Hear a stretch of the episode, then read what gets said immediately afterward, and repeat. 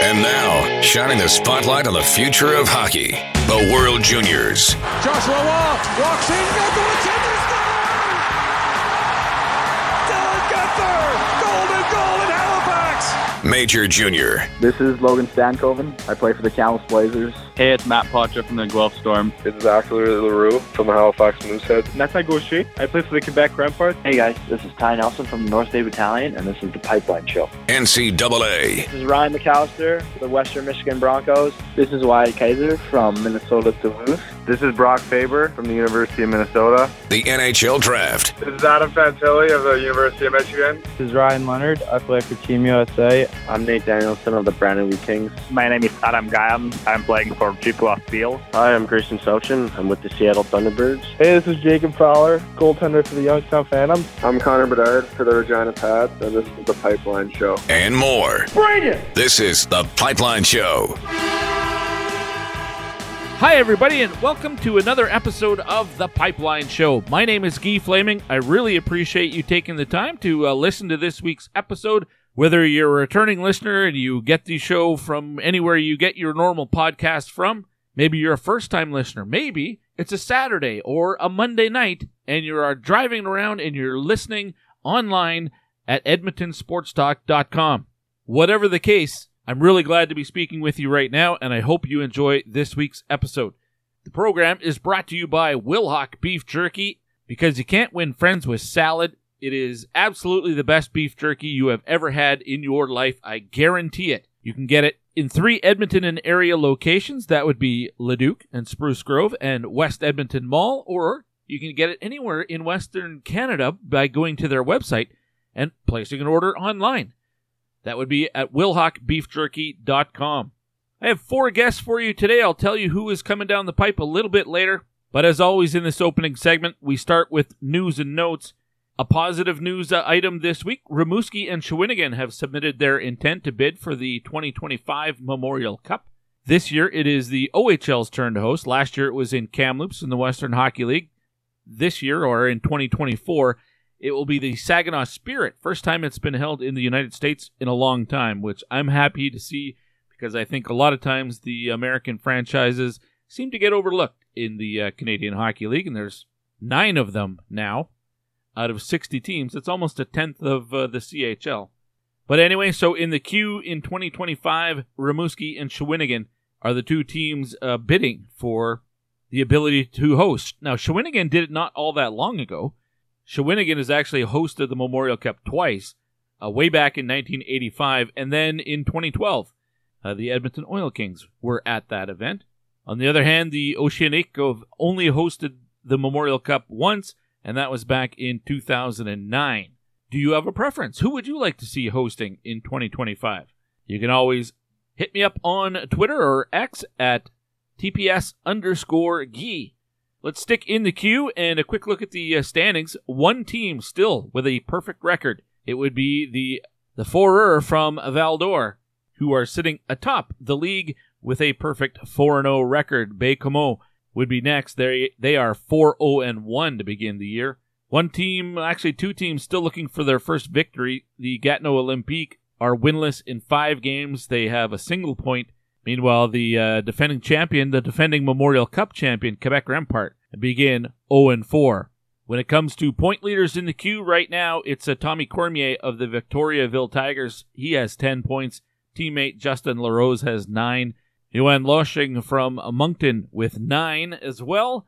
Maxime Courseau from Rimouski and Louis-Philippe Fontaine have 8, respectively.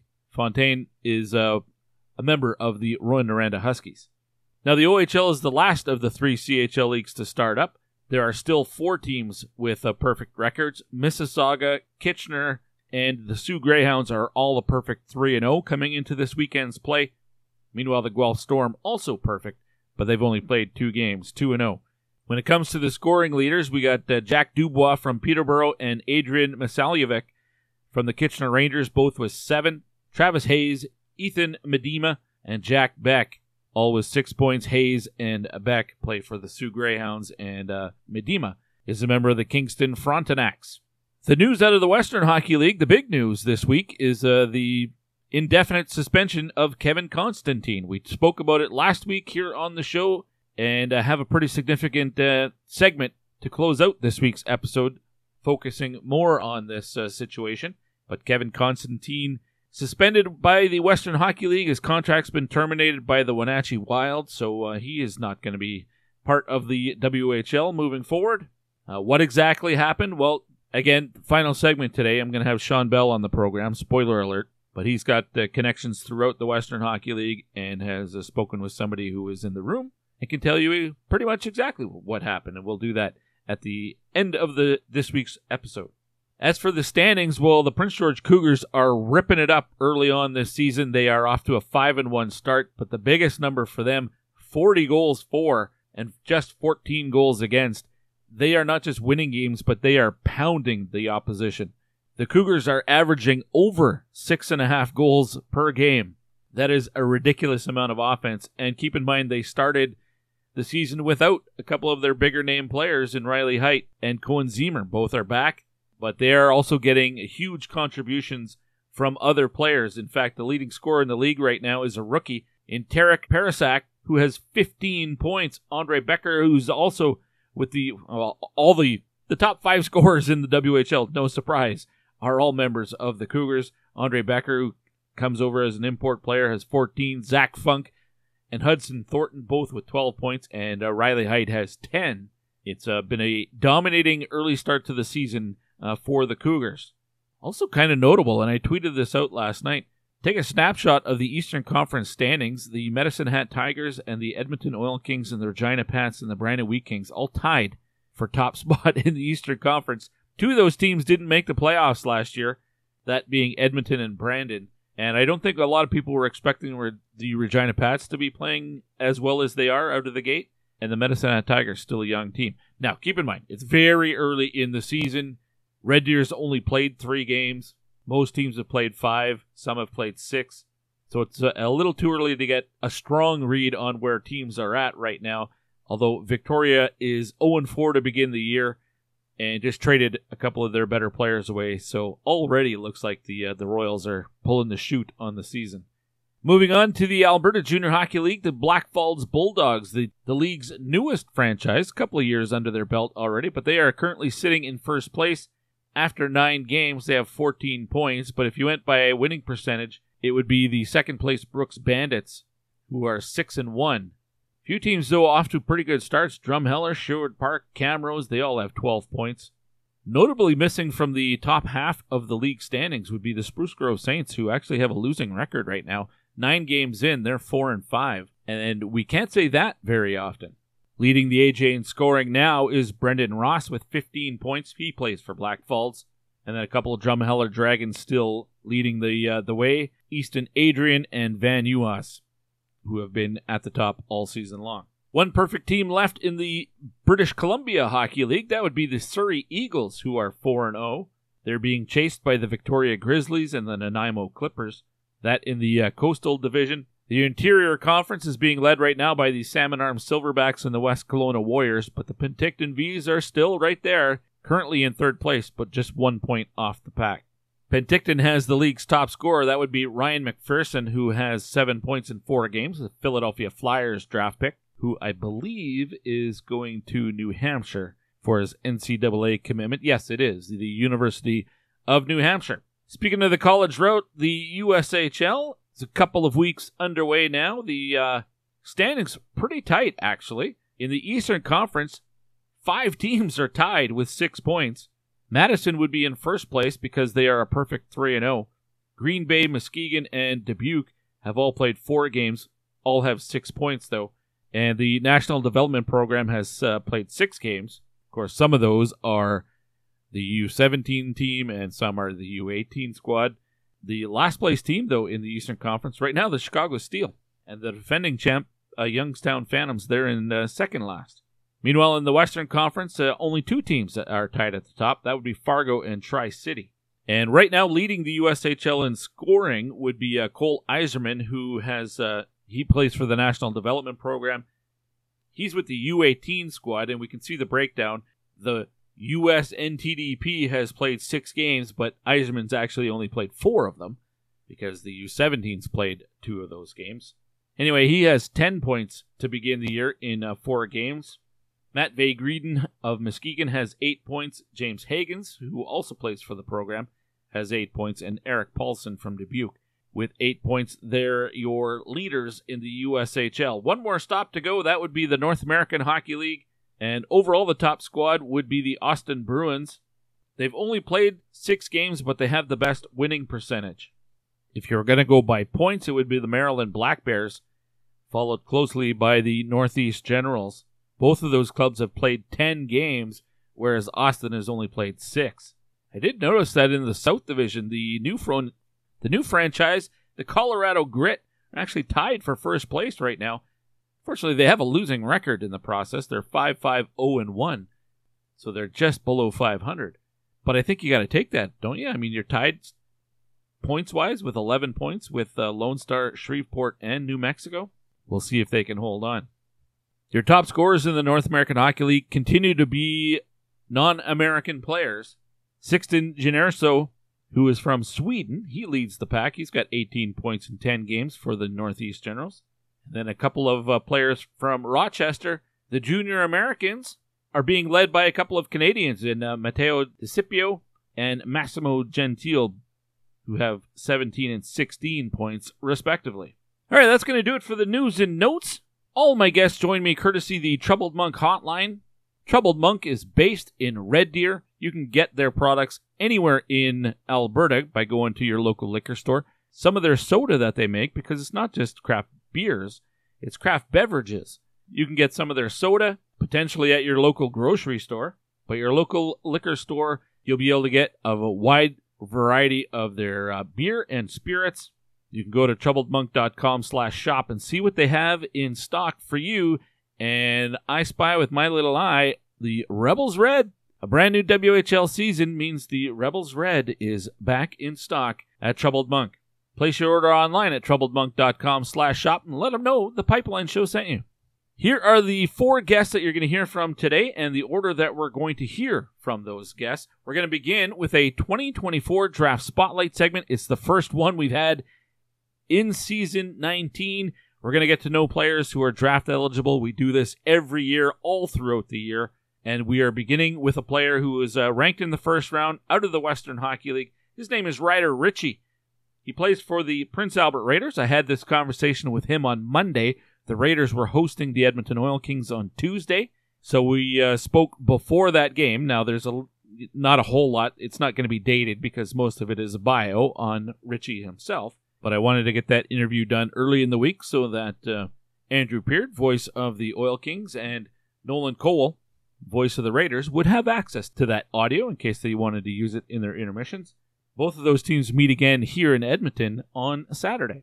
Anyway, we go from that conversation with Ryder Ritchie to a pair of NCAA conference previews. We're going to start with Jimmy Connolly from USCHO. He will be our guide to Hockey East, and from there we'll go to the Big Ten. We're going to double dip with the USCHO contributors, Paula Weston. You know her, you love her. She's great when she's on the program and knocks it out of the park again. She and Jimmy both do a terrific job getting us set for the college hockey season. And we will close things out this week. I already told you it's Sean Bell, former Tri-City American, played 10 years of pro hockey, including stops with 4 NHL teams. It was Minnesota, Montreal, Edmonton, and there was a 4th team that I can't remember off the top of my head. But it's not his career that we're talking about. It's getting his perspective. He's the guy who broke the story last week, or one of the guys. He and Tom Gazzola, they host a show on Edmonton Sports Talk called Hello Hockey, and they tweeted out the news about Kevin Constantine before it was announced by the WHL or the Wenatchee Wild. So I wanted to get Sean or Tom Gazzola on the program. It was too early to do that last week. It was too fresh, and really news hadn't been clarified yet. They were still doing their due diligence on with their fact-checking. But Sean Bell able to join me this week and has some insight. There hasn't been a whole lot that's been specifically reported about the details. Sean has some of those for you in regards to Kevin Constantine. We branch off from there. We talk about hockey culture and the relationship between old school coaches and today's player, why that's not working, why it's a concern, and more. We're going to talk a lot with Sean Bell to close out this week's show. Hey, do you know you can get personalized hockey gloves? Yes, you can at prostockhockey.com. It's your online source for authentic pro stock hockey equipment, including gloves, as well as sticks and everything else. You can follow them on Twitter at Pro Stock Hockey, and you can check out their inventory at prostockhockey.com. Let's kick off the show. Ryder Ritchie of the Prince Albert Raiders is in the 2024 Draft Spotlight next, here on The Pipeline Show, brought to you by Wilhock Beef Jerky. Hey, it's Matt Potcher from the Guelph Storm. Potcher dangles and scores! Matt Potcher!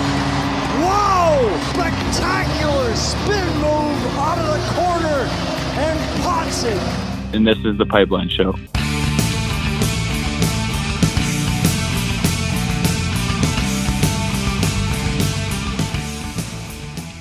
Trevor is lonely. Yeah. So Trevor threw a big party and served salad.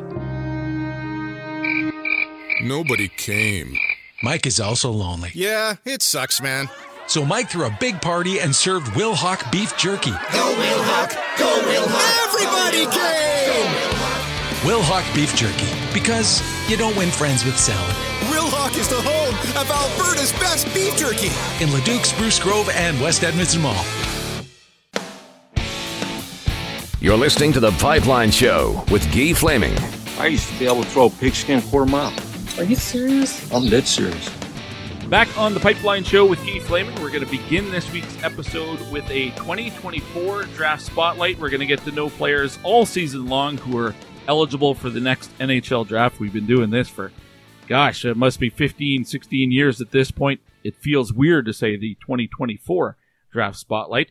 But we're going to get to know another player eligible for the upcoming draft, and it's a big-name player out of the Western Hockey League that you'll definitely want to know about. Program brought to you by Wilhock Beef Jerky. It's Alberta's best beef jerky, but you can get it throughout Western Canada by going to their website. That's wilhockbeefjerky.com.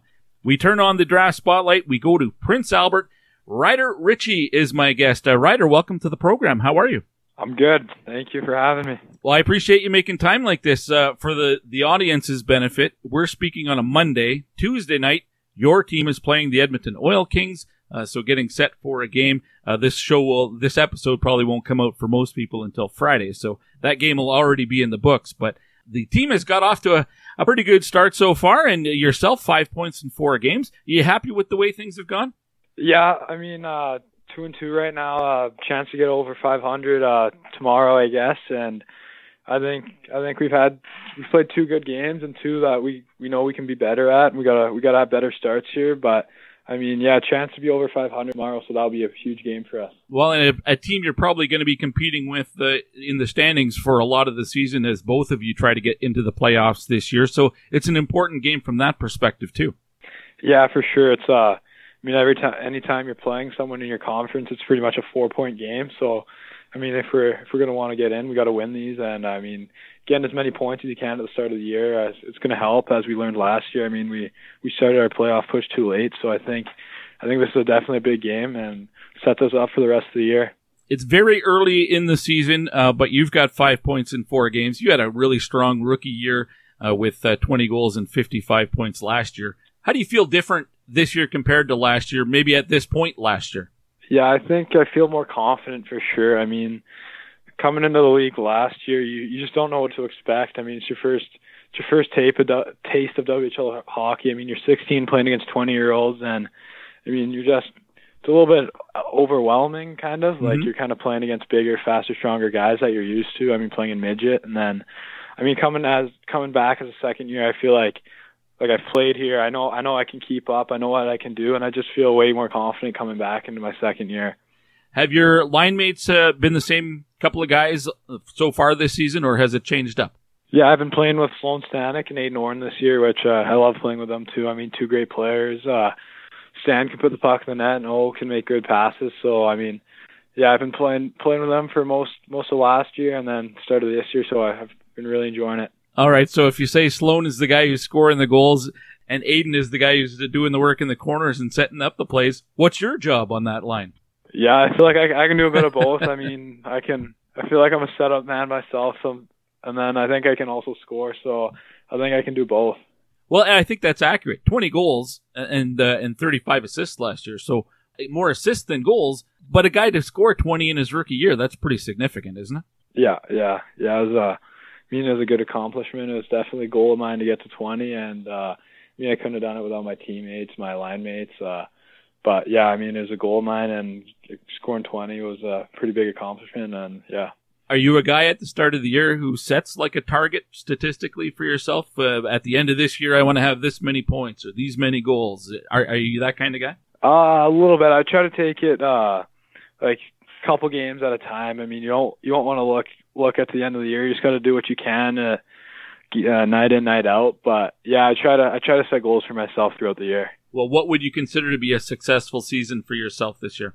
I just try to take it in 3-game segments. Do what I can to help the team win. I think that's kind of the main goal here: getting to the playoffs and doing what I can, whether it's scoring, being good defensively, making plays, just doing what I can to help the team is my goal.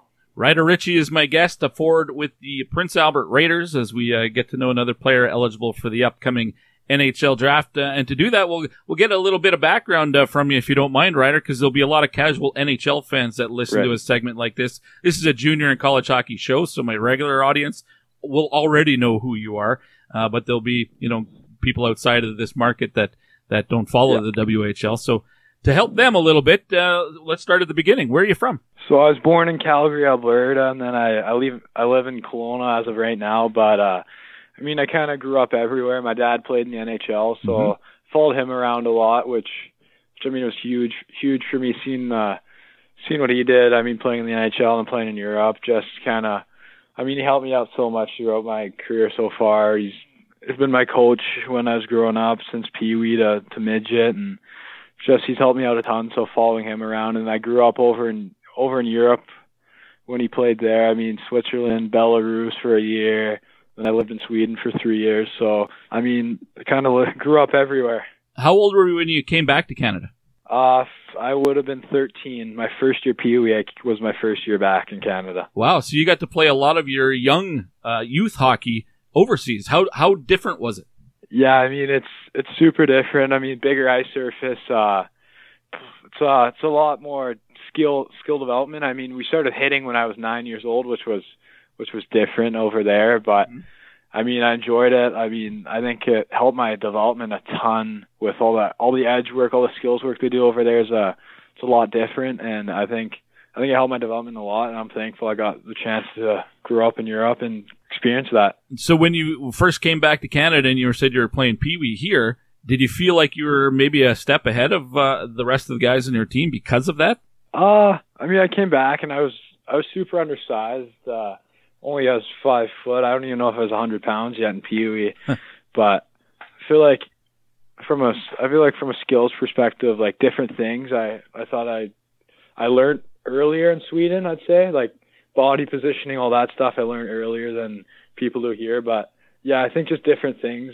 Canada's develops better, and then different things, Europe, Sweden develops better. So I think I got the best of both worlds growing up in both places. All right. For those who don't know, Byron Ritchie is your father. He was a forward. You're a little bit bigger than he was, though, as a player. Did you expect that growth spurt? No, not really, but I was hoping it was coming. We're completely different players. He was kind of, let's say, more of a. A junior is super good player. He scored 50 back to back, which is not easy to do. But I think as he got older, he was more into a harder checking type of forward. Which my games we're not the same game. But yeah, just watching him play and. It was super fun growing up for me. Yeah, well, he was a 100-point guy a couple of years in a row there when he was with the Lethbridge Hurricanes. They must have been playing without goaltenders, though, back then, right? I don't know, but yeah, scoring 50 back-to-back is crazy to me. Yeah, pretty significant, that's for sure.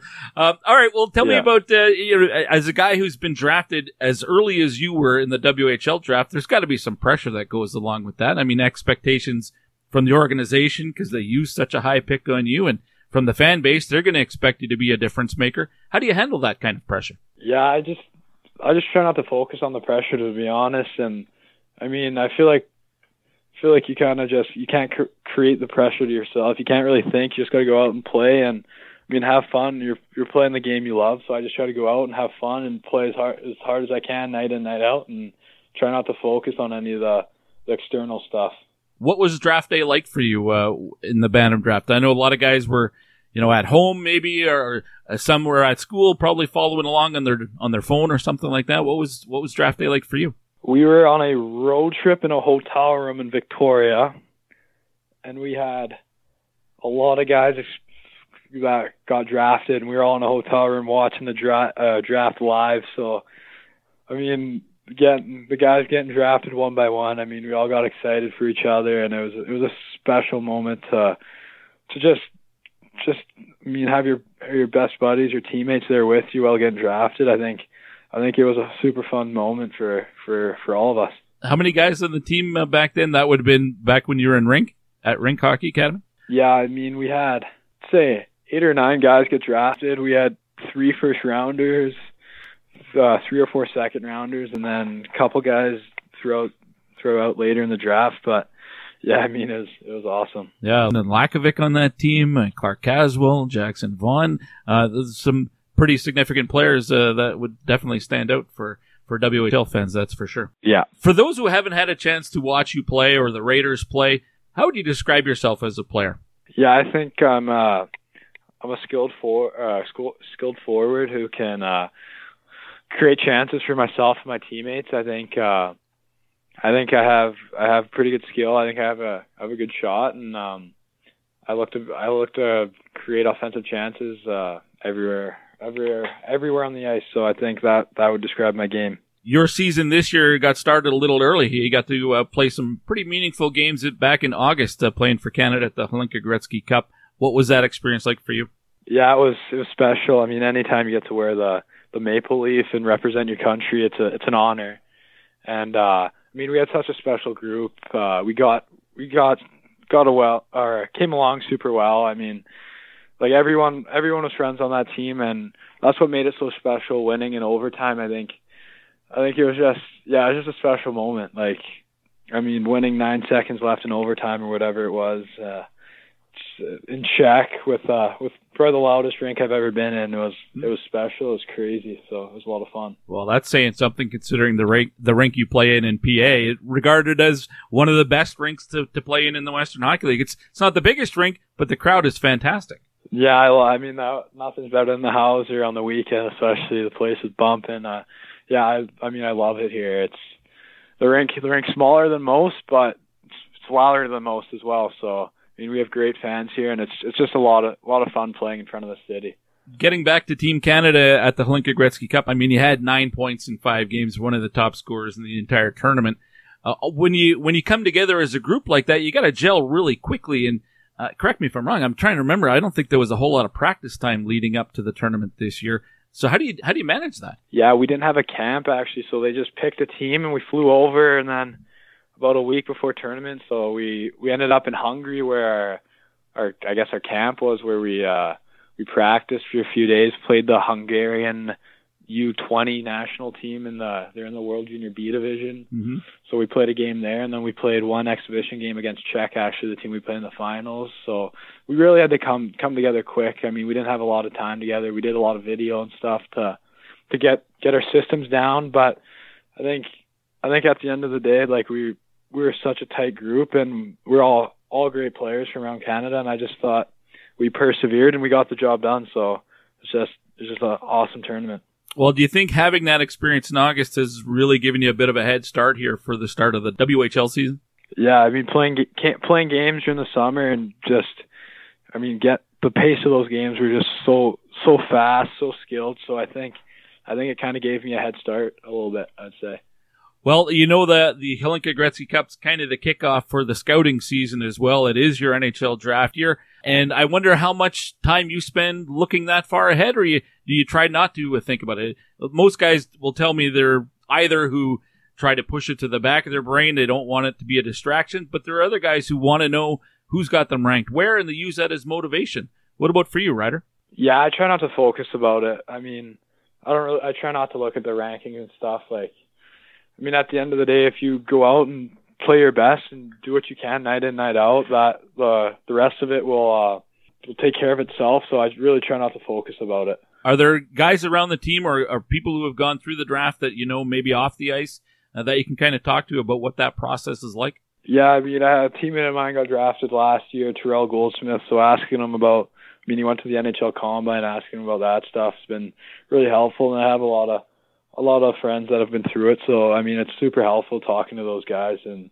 hearing their experience and how, I mean, Terrell's been really, very helpful to me, just kind of, I mean, he might get annoyed because I've been asking so many questions, but I mean, he's helping me for sure just about the Combine and what questions teams ask and prepared me for stuff like that. So it's been great having a guy like that around. Well, I know that the draft is a long way away. Between now and then, what sort of areas of your game do you think you have to refine the most? Is there specific things about the way you play or your physical traits or something like that that you're trying to work on?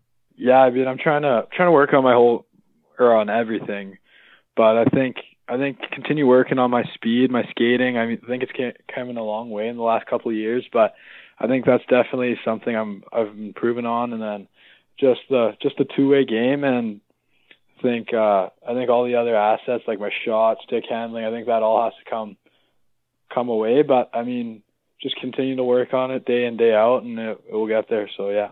What do you like to do away from the game? You can't be hockey 24/7 and 12 months of the year. So when you're not playing and you get a little downtime, what do you like to do? Yeah, I'm a big golfer. I like golfing. I mean, other sports I enjoy too: basketball, football. So anytime I have to throw a football around or go shoot some hoops, I'll do that. Or picked up wake surfing recently, so just learning how to do that. But yeah, I find those things a lot of fun to do. I'm not at the rink playing hockey. Favorite golf course that you've played? Favorite golf course? Actually, Waskasu up probably 50 minutes away from Prince Albert. Super, super nice course. Wow, nice. Awesome. Well, Ryder, this was great. I appreciate you making time like this. Best of luck the rest of the way this year with the PA Raiders. Thank you. Yeah, thank you. That was Ryder Ritchie from the Prince Albert Raiders, who's got to be one of the top guys out of the Western Hockey League for the 2024 NHL Draft. I've had a chance to watch him a few times live when PA has come through Edmonton. Seems to really be one of their catalyst players. Won't be surprised. I think the PA Raiders are going to be young, but very talented for the next one or two seasons, and then they're really going to hit their window, I think. And at that point, Ryder Ritchie is going to be one of the best players in the league. He's already really good. Drafted 14th in his Bantam draft year, right after Cole Pearden, who was also taken by Prince Albert. He's listed at 6 foot and about 175, 180 pounds, and that's as a 17-year-old right now. So he just turned 17 in August. He won't turn 18 until after the NHL draft. This is a young guy. 55 points last year in 61 games. 20 of those were goals. He's already at more than a point per game pace right now. To start the early season, and 9 points in 5 games at the Hlinka Gretzky Cup for Canada. That was tied for 4th in tournament scoring, 2nd on Team Canada, only behind Berkeley Catton, who had 10. So, I mean, he's right there at the top of scoring in the Hlinka, and I'm not sure how many in the hockey world were focusing on him going into that tournament. A lot of talk about Berkeley Catton and Michael Misa for obvious reasons as a exceptional status underage player. But going into that event, there were I think I tweeted out that there were 3 guys I was really curious of to see how they would do at that tournament, all from the WHL. Ryder Ritchie was one of them. Caden Lindstrom from the Medicine Hat Tigers was one. And I also mentioned Jordan Gavin from the Tri-City Americans. He only ended up playing 2 games, so didn't have the impact in the tournament that he probably wanted or I expected. But Ryder Ritchie made a name for himself there and continues to do so in the regular season here in the WHL. And the first guy to appear in the 2024 Draft Spotlight segment, we will do these pretty much every show. There'll be a few weeks here and there where there's something special going on, like the World Junior Championship preview and the Frozen Four Coaches Show, the Memorial Cup Coaches Show. Outside of those big banner event kind of episodes, there should be a draft-eligible player pretty much on every week here. It's become a real staple of the Pipeline Show over the years. Up next, we are going to talk some college hockey. We've got the Big Ten and Hockey East previews coming up with Jimmy Connolly and Paula Weston. Those will be the next two segments right here on The Pipeline Show, brought to you by Wilhock Beef Jerky. McKechnie won it, left half towards Makar, skates down the boards to the corner, stops up there, then got around a defender to the side of the net, cuts in front, shoots and scores!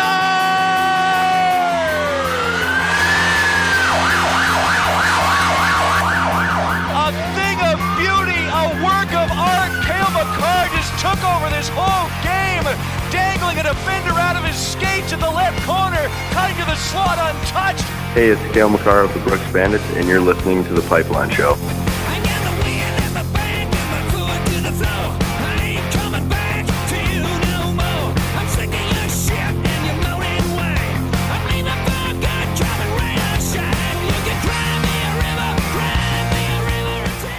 Race through the crowded stadium with sweat, pouring a glass of crisp cold beer refreshes my webpage, but the computer crashes into another car who instinctively grabs the release on my chute and hits the bedside alarm.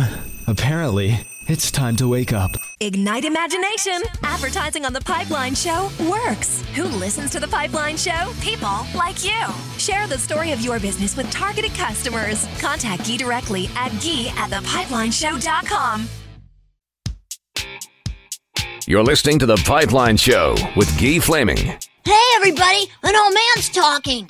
This is The Pipeline Show with Guy Flaming. We're going to continue this week's episode with a preview of the Hockey East Conference in the NCAA. We're also going to look at the Big Ten, but we'll do that in the next segment. To help me go through Hockey East, as always, is Jimmy Connolly from USCHO. And Jimmy, I appreciate you always making time to come on the program, and I'm looking forward to the college hockey season. How are things for you? Well, they're great. I mean, it's always nice when hockey's back.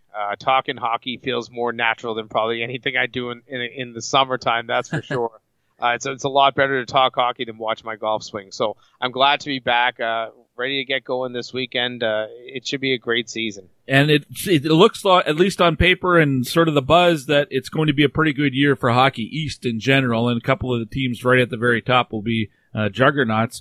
We're going to start with Boston University because they seem to be everybody's pick going into the year as not just the top team in the conference, but potentially at the Division I level. Do you agree? Are the Terriers the team to beat right now? It's a pretty deep team. When you really look at it, they return a good portion from last year's Frozen Four team, Hockey East regular season and postseason champions. In this league, there's no doubt that they deserve the preseason nod from the coaches. I think that this team is really good. You know, you return a guy like Lane Hudson, who I think was one of the best players in the country, not just rookies in the country last year. And then you add in Celebrini, who is a very highly touted recruit. And this team, I mean, they just keep getting stronger. I always do caution, and we've seen this. We saw it. Mel Pearson had this issue at Michigan. I believe David Quinn had it, you know, maybe one season at BU. We have so much high-end talent. And when you have a lot of great players, and BC, we'll get to them, I'm sure, but they might face this year too, but when you have a lot of great high-end talent, a lot of first-round draft picks, a lot of players with high expectations, you always worry that do you have a third line and do you have a fourth line and do you have guys that are willing to play on those lines? Right. You know, these are players that have played their entire career on the top line, your top line center, your top line winger, the top D pair, every team you've ever played on. Now you've got to go to college. Often the case, you've got to take a little dip to a third line. Maybe your minutes hurt right away, but you have to prove yourself. And you need those depth players as much as you need the great first-round picks as well. So I always think that that's interesting to have a lot of high-end talent, but I think that Jay Pandolfo would tell you he would welcome that in his locker room any day. To get a guy like Lane Hudson coming back for a second season after such a fantastic freshman campaign, that's a coup for your team, and that should lead to a lot of success. This team should be the team out of the gates that could be number one in the country. They are in the preseason polls. They should hold that for a while, but you never know. It's a long season. Slip-ups happen. I like the way this team is built, though. No team is perfect, and I very much from the outside looking in, I noticed all three goalies they had last year are not back, so there's three new guys at least wearing BU uniforms. They're older, though, and I'm assuming they're guys who transferred in, But is that a bit of a question mark coming into the season? Just how will these guys adapt to their new surroundings? Yeah, I don't think any coach loves going in without having his goaltenders there. You know, you had one leave last year. You had a transfer out. Now you've got some new faces in this program, and you'd prefer to have some confidence back there. But as you mentioned, that you've got some transfers in there. They've got games played at the college level. It would be more worrisome if these were three goaltenders that hadn't played a single game. And you've seen coaches not intentionally get into that problem, where you might have a plan that you've got a guy for 3-4 years, they leave after a second year, you didn't have really that backup ready to go. In the transfer portal day and age, that's happening more, and that's kind of what happened here with BU. But I look at this as at least there's some experience between the pipes. If you had none, that would be more concerning. The college game, as everybody understands, despite the fact that we have some really high-end junior leagues around the United States and even in Canada right now, the college game's different and the speed is different. In Hockey East, when I look at that league, top to bottom, there's so much offensive talent, so you have to have that goaltender. We look at UMass last year. They started out the season at, high expectations. They were, on fire right away. They upset Denver back-to-back games to start the season. But then when goaltending became a problem for the Minutemen, that brought their team down. And there was other issues. I know Greg Carvel's talked about them, leadership issues, maybe not feeling like they were as heavy a team as he likes to coach. But when you have those goaltending woes, that is something you have to worry about. All right, let's go to the next team, I think, at least in the men's preseason coaches poll for Hockey East, was Boston College. And that's again, such a strong recruiting class. Their incoming freshman is ridiculously deep, but that means they're probably going to be young as well. Is that maybe something that is the hurdle for BC overall? It certainly could be, but I'd love the young talent you're talking about. Will Smith was number 3 overall, Ryan Leonard number 5 overall, and Gabe Perrault was I think he was 23rd overall in last year's draft. And maybe I'm a little off. It might have been, I think it was 4-8 and 23 or something like that for those guys. That's a pretty correct class. And then you realize you have Cutter Gauthier that's coming back for his sophomore season. You have some good experience on the back end. You've got some age. You've got some upperclassmen on the back end. I like BC as a total package, but yeah, I believe they're going to be the youngest team in the country age-wise.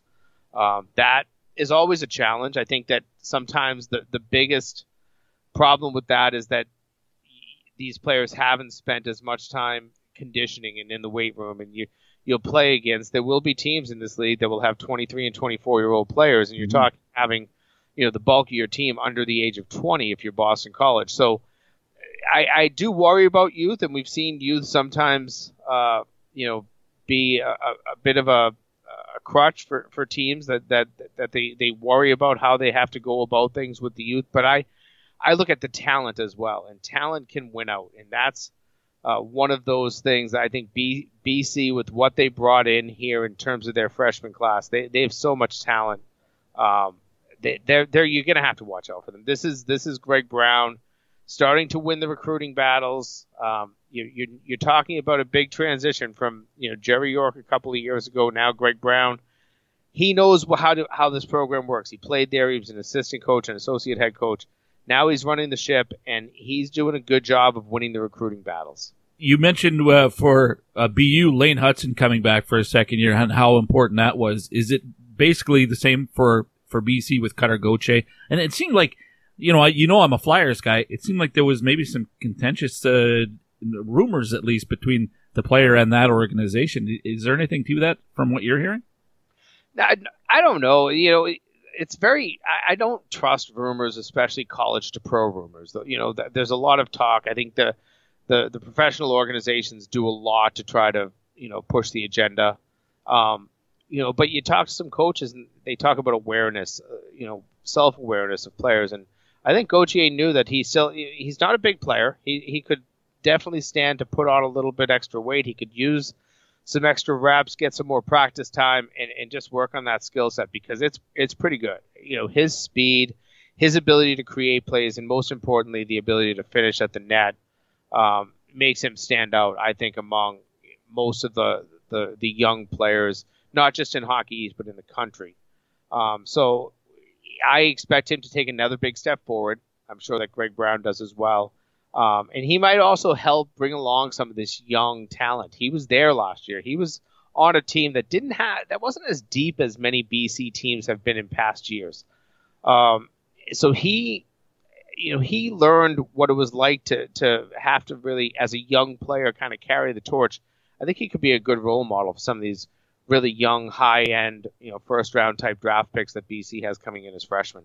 Jimmy Connolly from USCHO is my guest to look at the Hockey East Conference, and we get set for the start of the regular season here coming up. Merrimack is number 3 on the coaches poll. It did seem like there was a bit of a gap from the top 2 to Merrimack. Are they clearly the third best team in the conference, in your opinion, or does it become sort of a 3 or 4 teams that you can sort of mix around? That's a tough question, because I do believe once you get to 3, probably everybody from 3 all the way down to 9 in the coaches poll are pretty close in terms of where they should finish, where they will finish, what type of talent they have. But Merrimack, don't forget, they were an overtime goal away from winning their first postseason championship last year in Hockey East. Didn't get that done, and they brought back a lot of players, and especially older players who you thought maybe would have graduated. They're coming back for that COVID fifth year. That's a big sign for this team. And, I think they had a little bit of young talent, but this is an experienced older team. And I've always loved, over the last probably, I'm going to go back to the early 2000s, so more than 20 years now, the older teams seem to get things done. And certainly over the last 10 to 15 years, those heavier, older teams have had more success in hockey. So Merrimack has a lot of the equation, but you look at other teams in the league, Northeastern has a little bit of that. Providence has that. Lowell has it. UConn, to some, portions of it, they have a lot of young talent, but they have some of those heavier players. Maine has it. I think that there's a lot of teams in this league that kind of match up to what Merrimack brings, and I think that those teams can be a bit of a pain in the neck for teams like Boston University and Boston College that are sitting there at the top. We see it in other leagues that, you bring these really star-studded clubs into the postseason, and the hardest challenge in a one-game series, and that's what a lot of these are. Hockey East, it's a one-game series the entire playoffs. The NCAA tournament is, once you get to the semifinals in most of these leagues, it's all one and done. And in those types of games, I love experience, I love age, and I certainly love size and maturity. That's something you can't buy, and especially in a young freshman. The bodies just don't develop, enough at 18, 19 years old compared to 23, 24-year-olds. Yeah, it's when you look at a roster like BU or BC, and you see, 13, 14 NHL drafted property like players on those rosters. You're like, wow, they must be really good. And then you compare that to Merrimack. They've got a drafted goaltender and 2 drafted forwards, and that's it. But when they actually get on the ice together, that experience, the physical maturity for a team like Merrimack, when you go head to head, it kind of balances things out, doesn't it? It certainly does. And we saw it, with Lowell through much of the time from, I think, about 2013 to 2019. And you had some really good BC teams there. You had some really good, David Quinn coached BU teams in those eras. And what you had in Lowell was a bunch of older guys who had been through it all. They didn't panic in really key situations. And they won championships, 4 Hockey East titles, I think it was, for Lowell between 2013 and 2017 or something like that. And they were in every championship game over that era as well. I mean, that's a pretty impressive resume. And that really came a lot because of the fact that they had that older, more experienced, heavier teams to play against. You hear a lot of these coaches say, man, it's hard to play against these heavy teams. And that's what they mean. It's the maturity. It's that physical maturity. I'm not talking about guys that are just, laying big hits all night. We're talking about guys that just can ride you all night when you have the puck, and it's so difficult, and you get so tired playing against them. And I think that's what you're looking at when you look at some of these more experienced teams, like a Merrimack, like a Providence, like a Northeastern. Well, speaking of Northeastern, let's go there next. It's the post-Devin Levi era for Husky fans. And maybe that's a question mark coming into the season, who will become their number one guy. But they've got a bunch of drafted players, four of them just on the blue line, a couple Nashville forwards up front. What do you like about the Huskies? Well, they have some really good scoring, and I think that's been a staple kind of Jim Madigan into the Jerry Keefe era. They always have been a team that can run and gun with you. That's a big positive for them. They just seem to always be there. The big thing for Northeastern is taking that next step. They haven't won an NCAA tournament game in, I want to say that they maybe won one in the 80s. That's their last NCAA tournament win. But they have some of those really, really talented players. Gunnar Wolf-Fontaine, a lot of fun to watch up front. Ritzkovian, you can kind of go up and down. Borghese, Vinny Borghese is a player that can put the puck in the net. They've lost a little bit in terms of not just the goaltending, but a little bit of their scoring punch. But every time you think that they'll take a step back, they always seem to have that next ability to kind of refresh. They don't have the freshman class of Boston College. They don't have a ton of guys that are drafted on their roster, especially from the recent draft. But they have the talent, and I think that this will be a team that they're just hard to play against. We've heard a lot of good things about Joseph Connor. He didn't get taken in last year's draft, but supposed to be coming in, and he's one of those players that you would hope can maybe you can depend on a little bit, but you don't know also. And I look at Northeastern as a team that could go both ways, but based on the resume of Jerry Keefe and what he's been able to get out of his teams, I expect them to be in the upper tier of the league. All right, next we go to UConn, and if we go back a year ago, I was buying into the buzz for UConn. I thought they had a pretty good year. Correct me if I'm wrong, it was the first time they'd ever got into the top 10 in the USCHO poll, and they were really good for most of the season. I know they lose a little bit of their veteran leadership with guys moving on, but they have a couple of incoming freshmen. I really like their goaltending. Tell me about UConn this year from your perspective. Yeah, I think goaltending is probably their biggest strength. But you've also, I just go back sometimes. I really rely on the coaching staff and what they're getting out of their players. And Mike Cavanaugh has been able to get a lot out of his players. He's done a fantastic job recruiting, but also turning some talent that was considered decent to high end into really high end. And that's been the strength of that program. And I think that if he can continue to build on that, the big plus for UConn right now in the recruiting battle is the building. And the Toscano Family Ice Center, it's basically in their first full season. They're going to play, I think if I remember what Cav told me, it was all but 4 games, home games this season will be played on campus. A small rink, about 3,000 is the capacity. They have plenty of a student body and fan base to fill that. It'll be loud. It'll be a tough place to play. Expect them to be a really good home ice team. And I think that's, if you can just start with that and then build out the players. Listen, Mike Cavanaugh recruited for Jerry York and won national championship after national championship with Jerry York. He knows how to recruit players. He knows what he needs to bring in. So I just trust what will come in.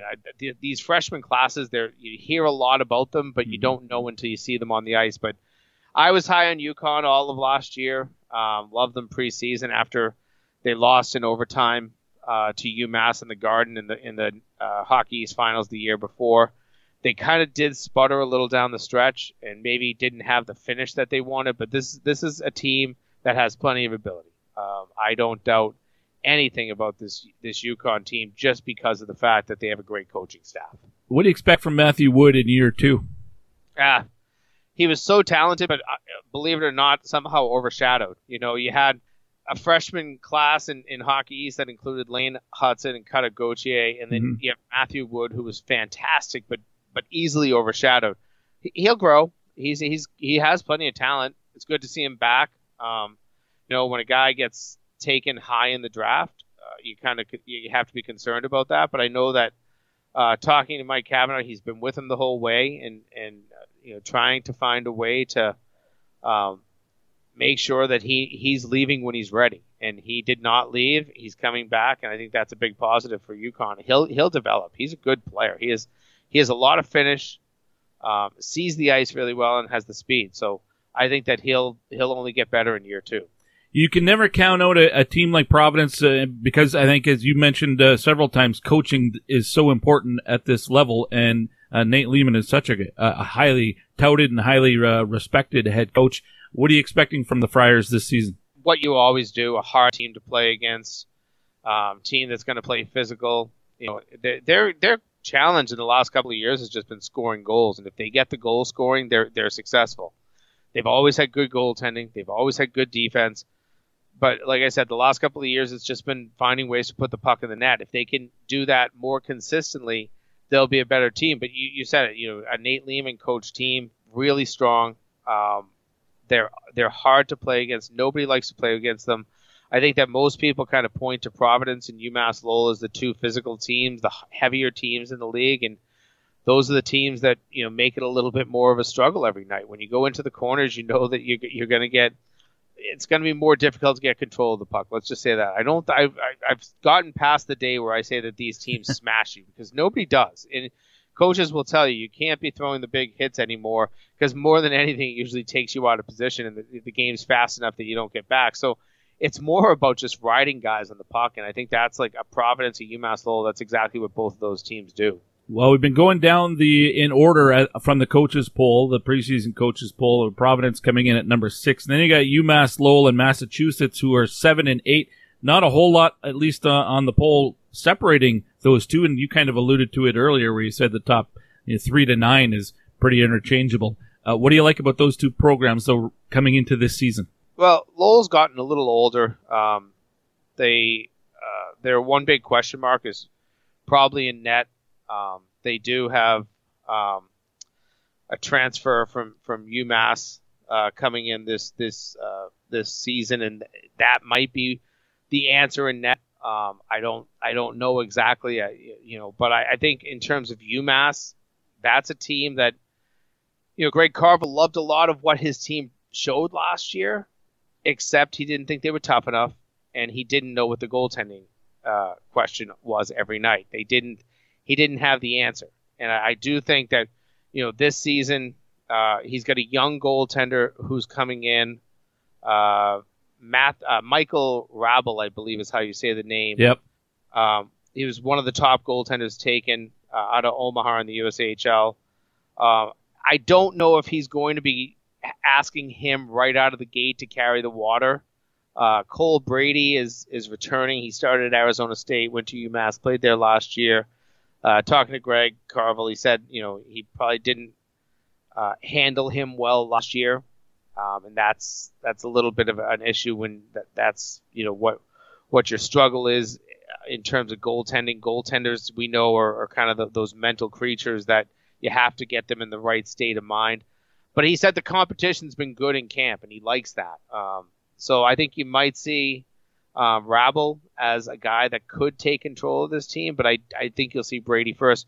All that said, I think that Greg Carvel has been really conscious about making sure that the players that are in his locker room are more committed. He talked a lot about, when I talked to him, he talked a lot about getting stronger.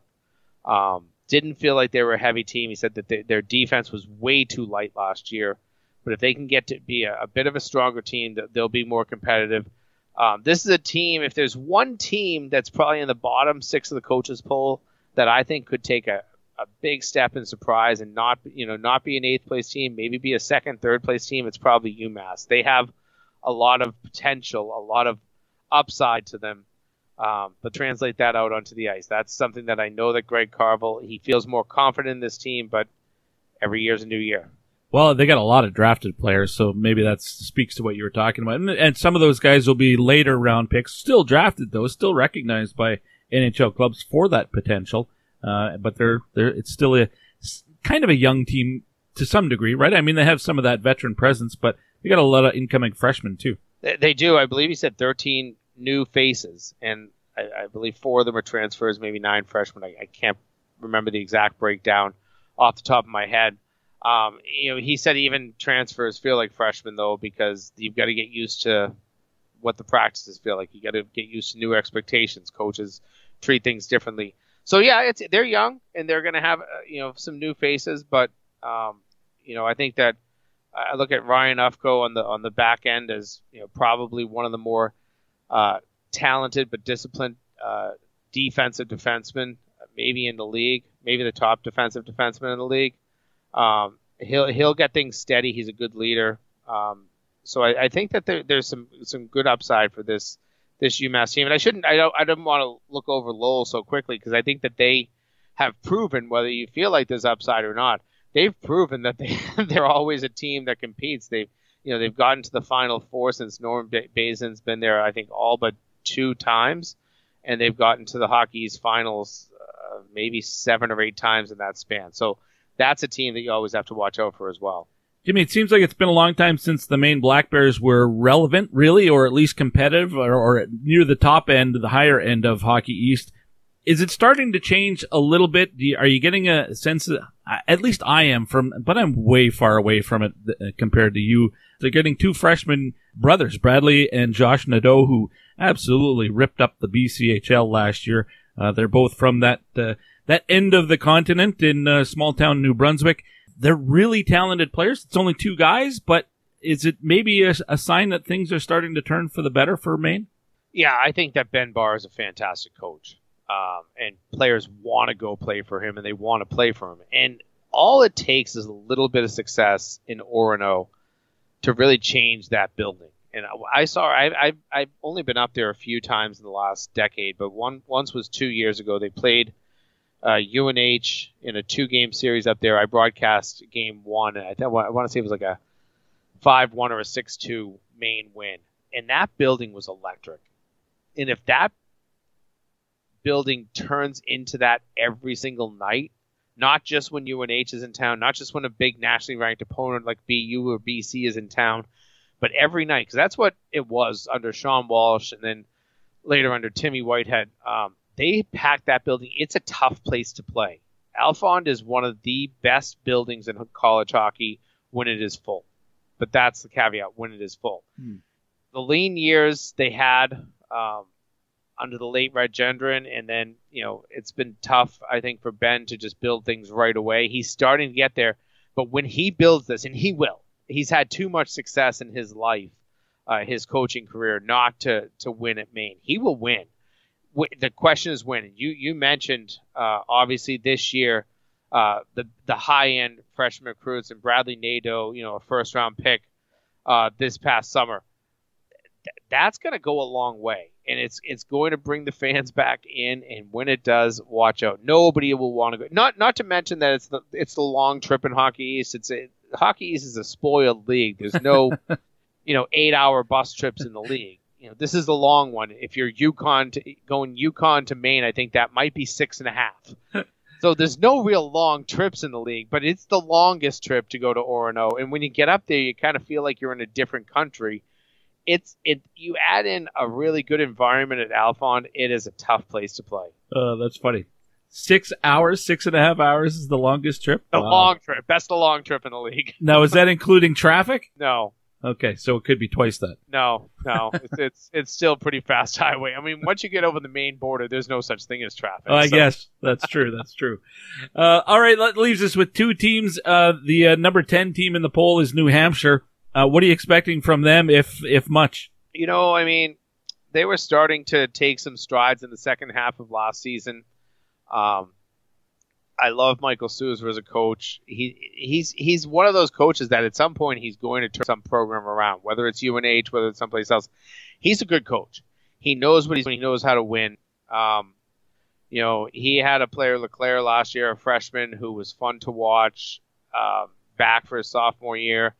I think that if he can continue to bring in a few players, the whole thing is I look at every one of these 11 teams we're talking about in Hockey East and can say positive things about every single one of them because there is no one in this league that is just a pushover.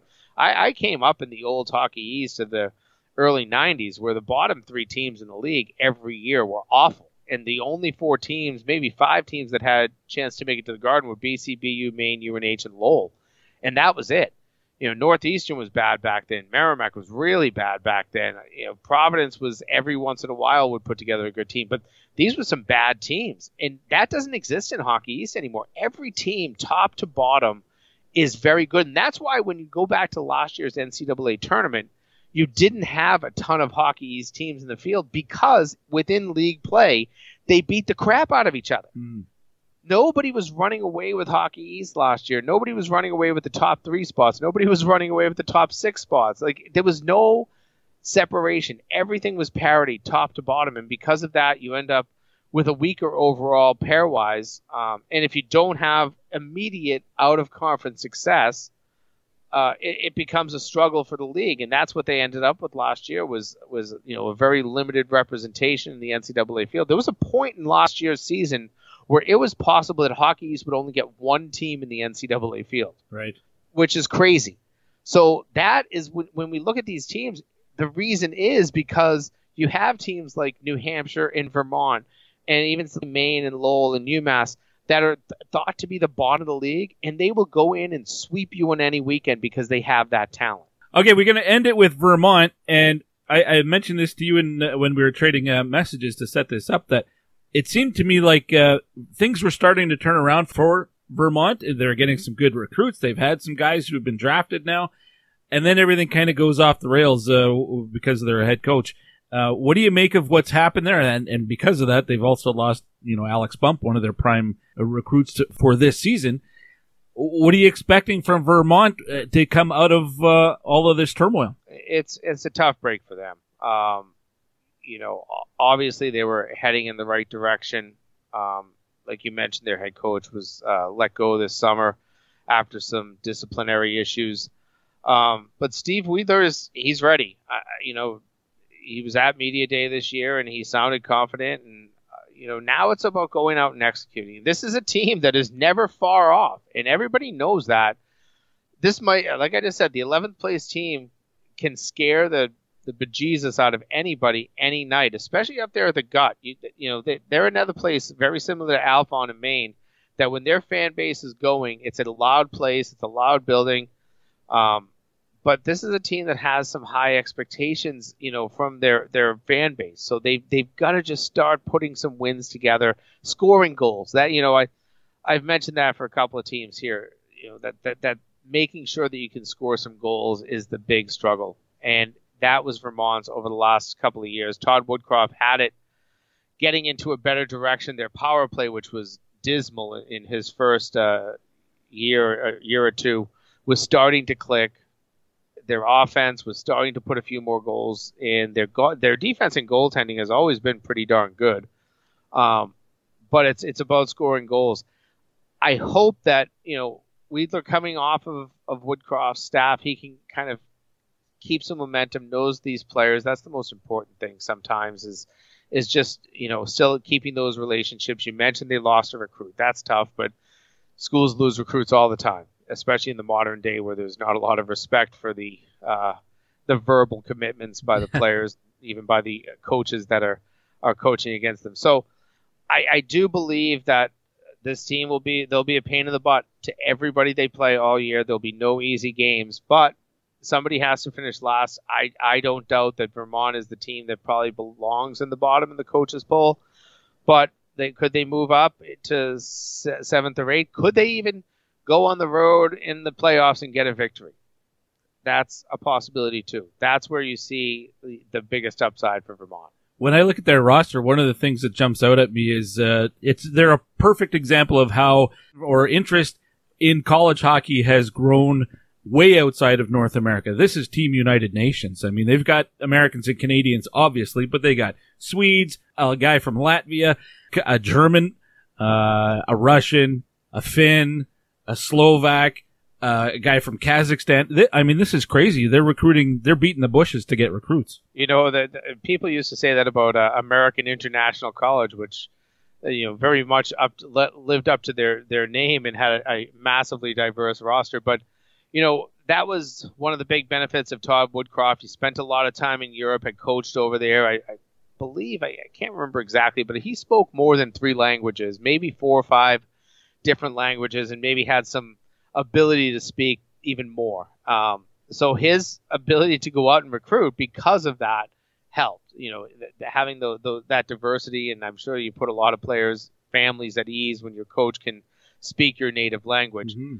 All that said, he's gone from the program now. I don't know if it'll continue taking that approach, but listen, you become the program that attracts a lot of good international players, and that becomes kind of what you become known for. UConn did it, you know, when Mike Cavanaugh first got there and took a bunch of Russian players that many of them panned out to be great. And if you can do that, maybe it's not from the diversity of countries that you just listed off, but if you get, you know, 4 or 5 players from the same country and they are all successful, it becomes a bit of a pipeline for the program. And I think that is more than anything. I think somehow that is what, you know, hopefully this Vermont program can rely on is pulling in players from all over the world, because there's plenty of talent out there.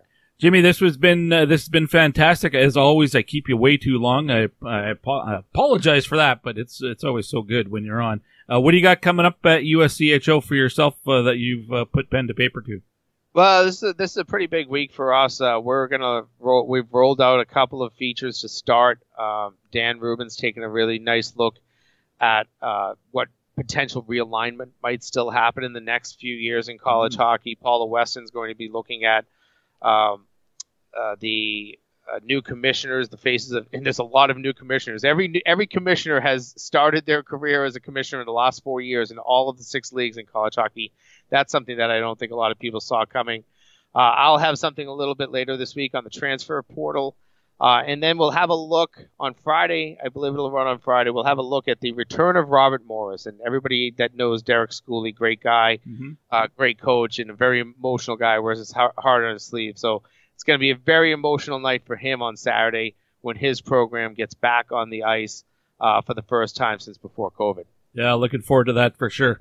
And looking forward to the season. Jimmy, always a treat when you're on, and you know I'll be calling you several times throughout the year. Guy, it's always a pleasure. Enjoy the season. Oh, Jimmy! That's Jimmy Connolly from USCHO with a look ahead to the Hockey East Conference.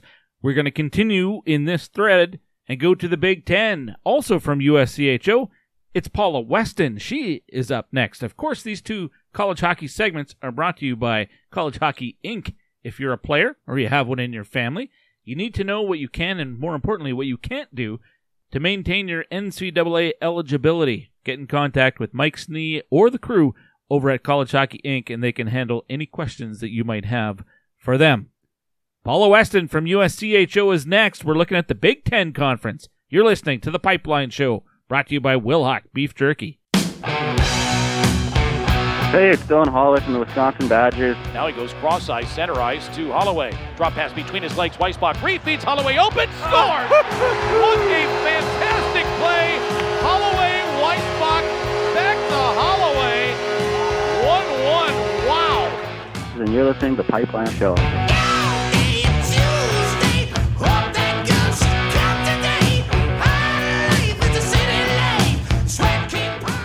Passion, talent, development.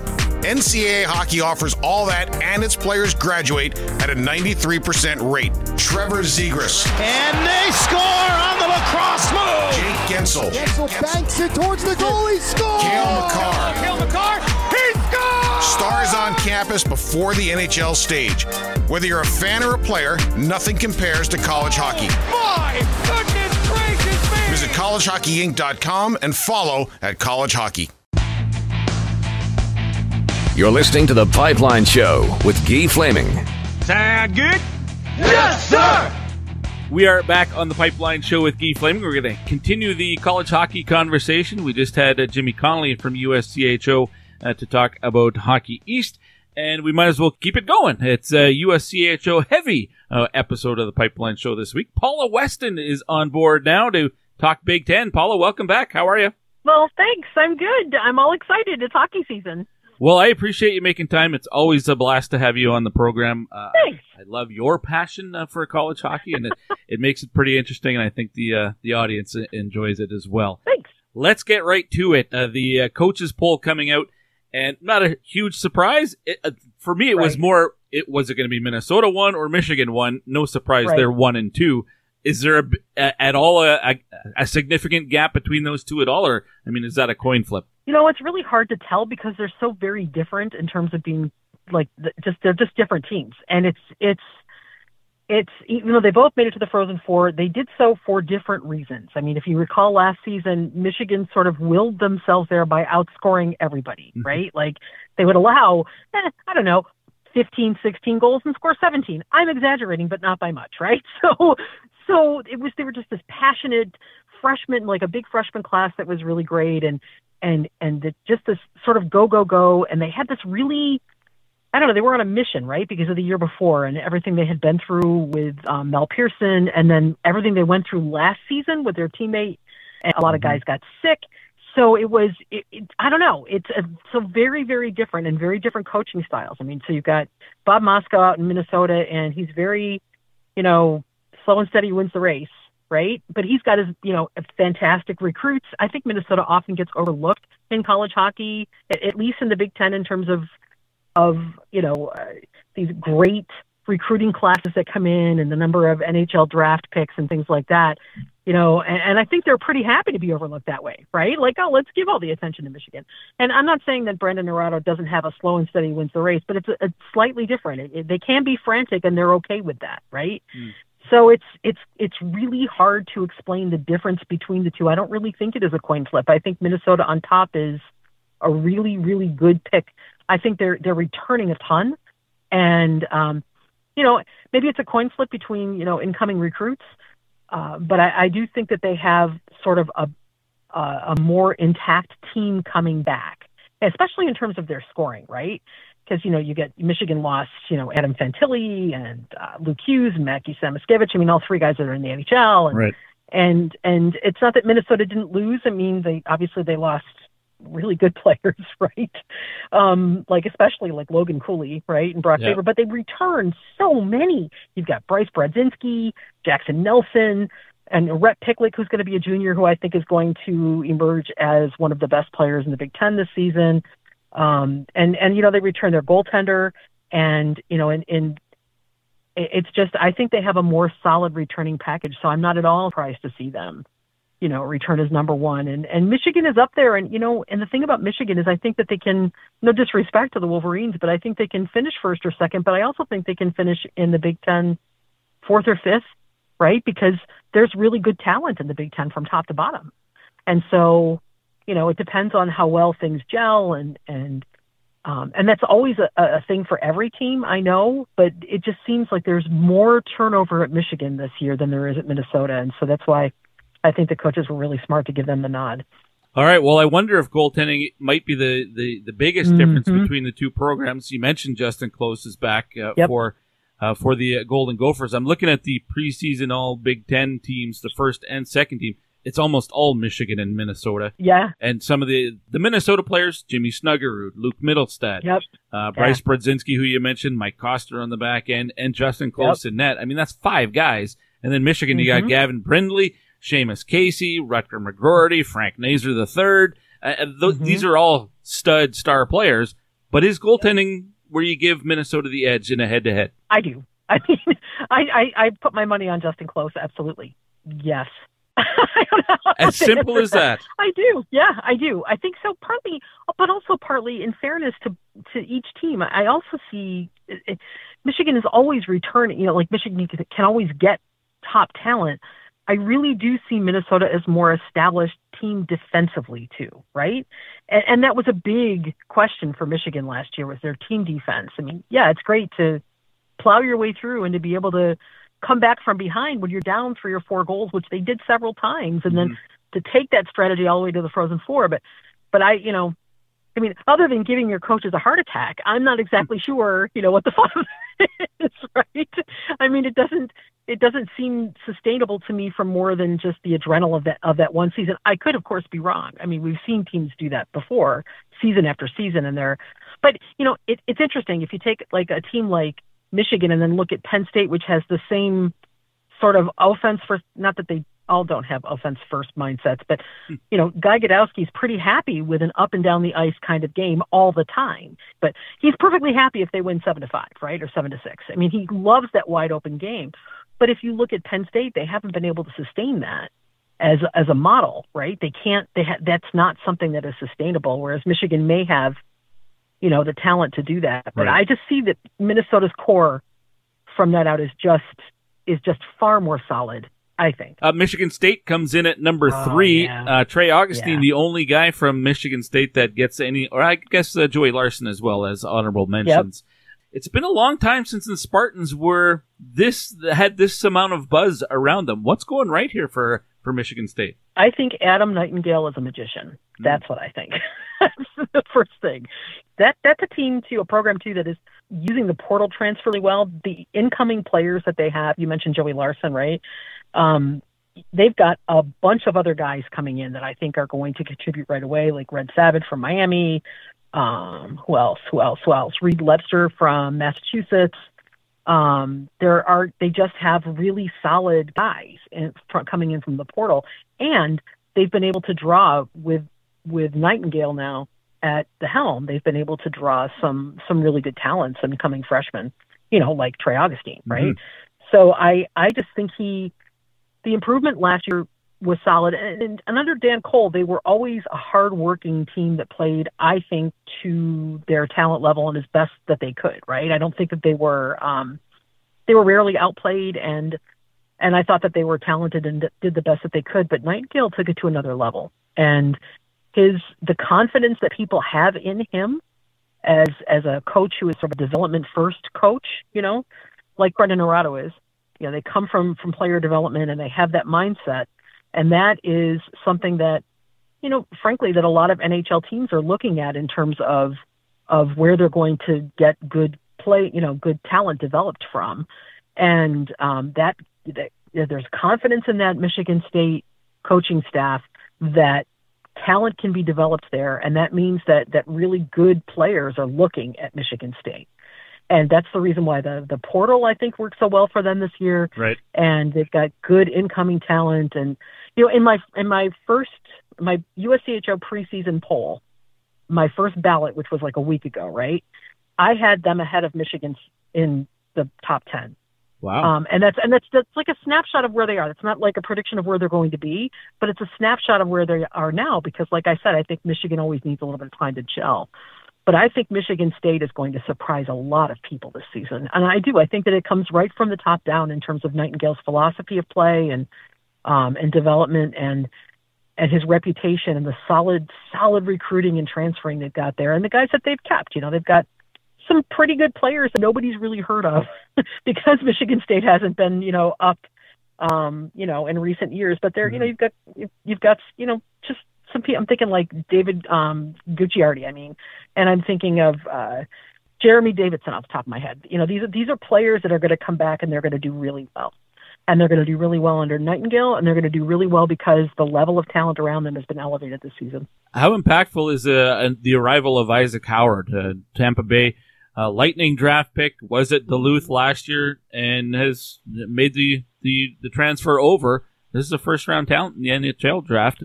Absolutely. He didn't put up amazing numbers last year. 17 points as a freshman. It's 6 goals. Hey, it's fine, but it's not necessarily mind-blowing. What do you expect from him? Oh, I expect big things from him. I mean, and again, I think it's because, you know, he took a look at, or somebody near him, right, took a look at developing, like how to develop his talent. And somebody looked at Nightingale and Nightingale's coaching staff and said, that's where that kid can develop. Hmm. And so, and yes, he's got the talent. And like I said, I think that elevates the entire talent level across the board at Michigan State. And I don't know, you know, every one of these coaches is very quick in the Big Ten to say that they don't want to put a lot of pressure on freshmen coming in, and they're not going to really single them out because they don't want to really do that to them. I think he can be very impactful this season. I do think that the Big Ten has scorers. I do. I can see this league scoring a lot of goals this season. So, you know, if a lot of other players on lots of other teams get attention, he might be overlooked. But I don't see him not having, like, he's not a freshman, he's a sophomore, but I don't see him not having, you know, a 10-goal season at Michigan State at least. Okay. You know, it's sort of the barometer. Like, it seems like not very many goals, but a 10-goal or above season is a really solid season for a college hockey player. You get above that, right? You get like 7, 8, 10 goals above that, and that's an outstanding season for a college hockey player at this mm-hmm. point. But I can see him having 10 goals this season easily.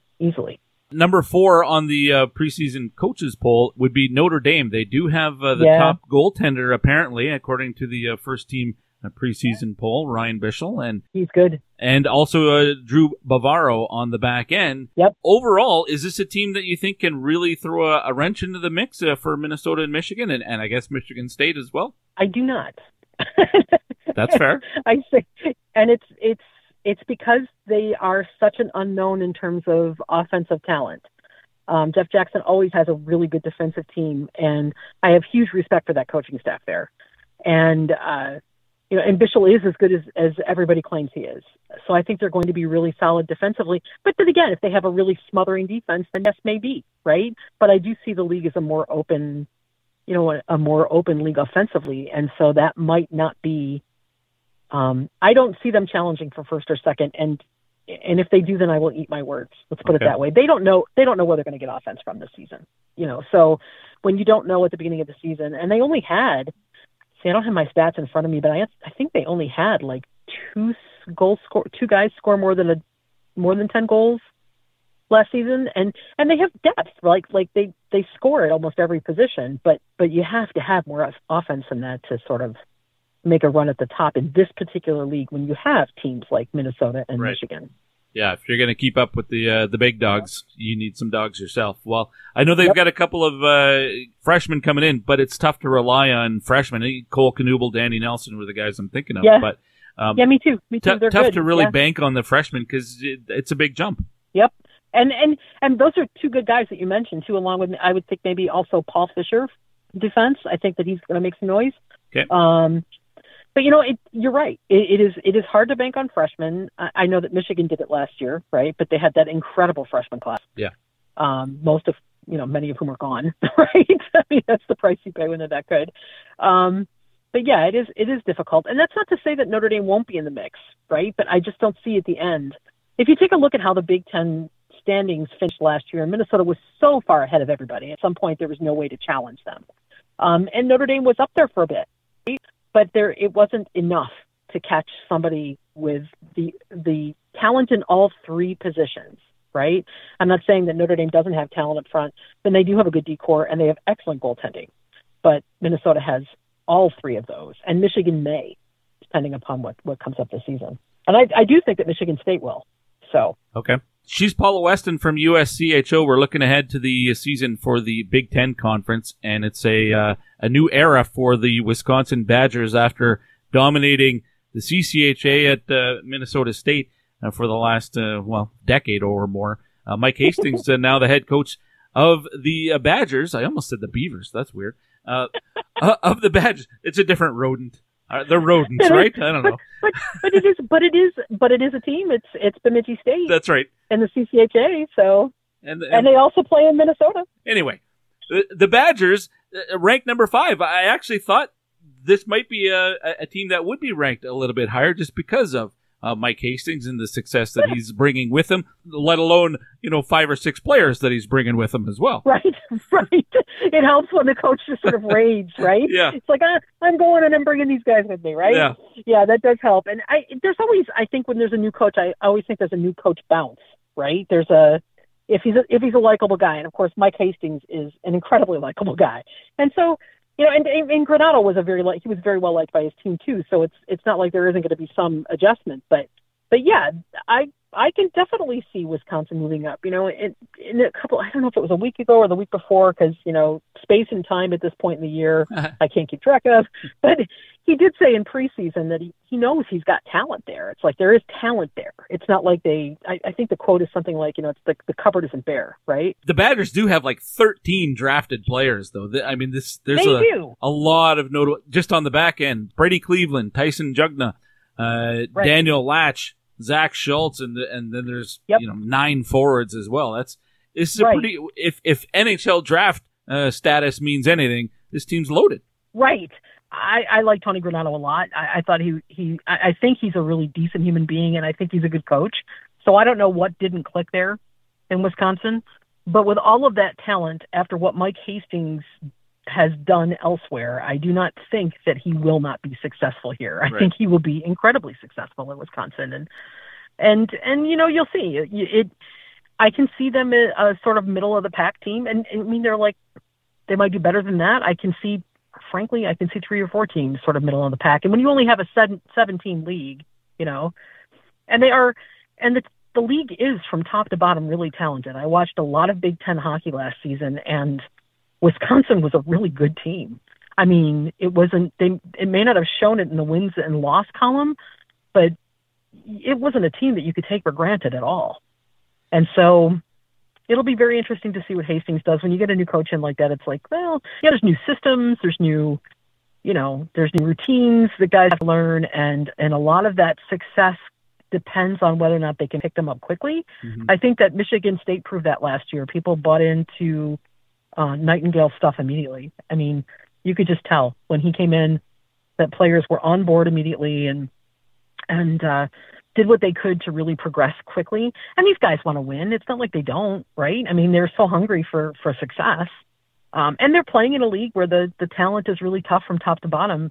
And if you take a look just at Wisconsin versus Minnesota, you know, two teams that have been traditional rivals. Sure. I mean, there's just the desire to prove yourself, right?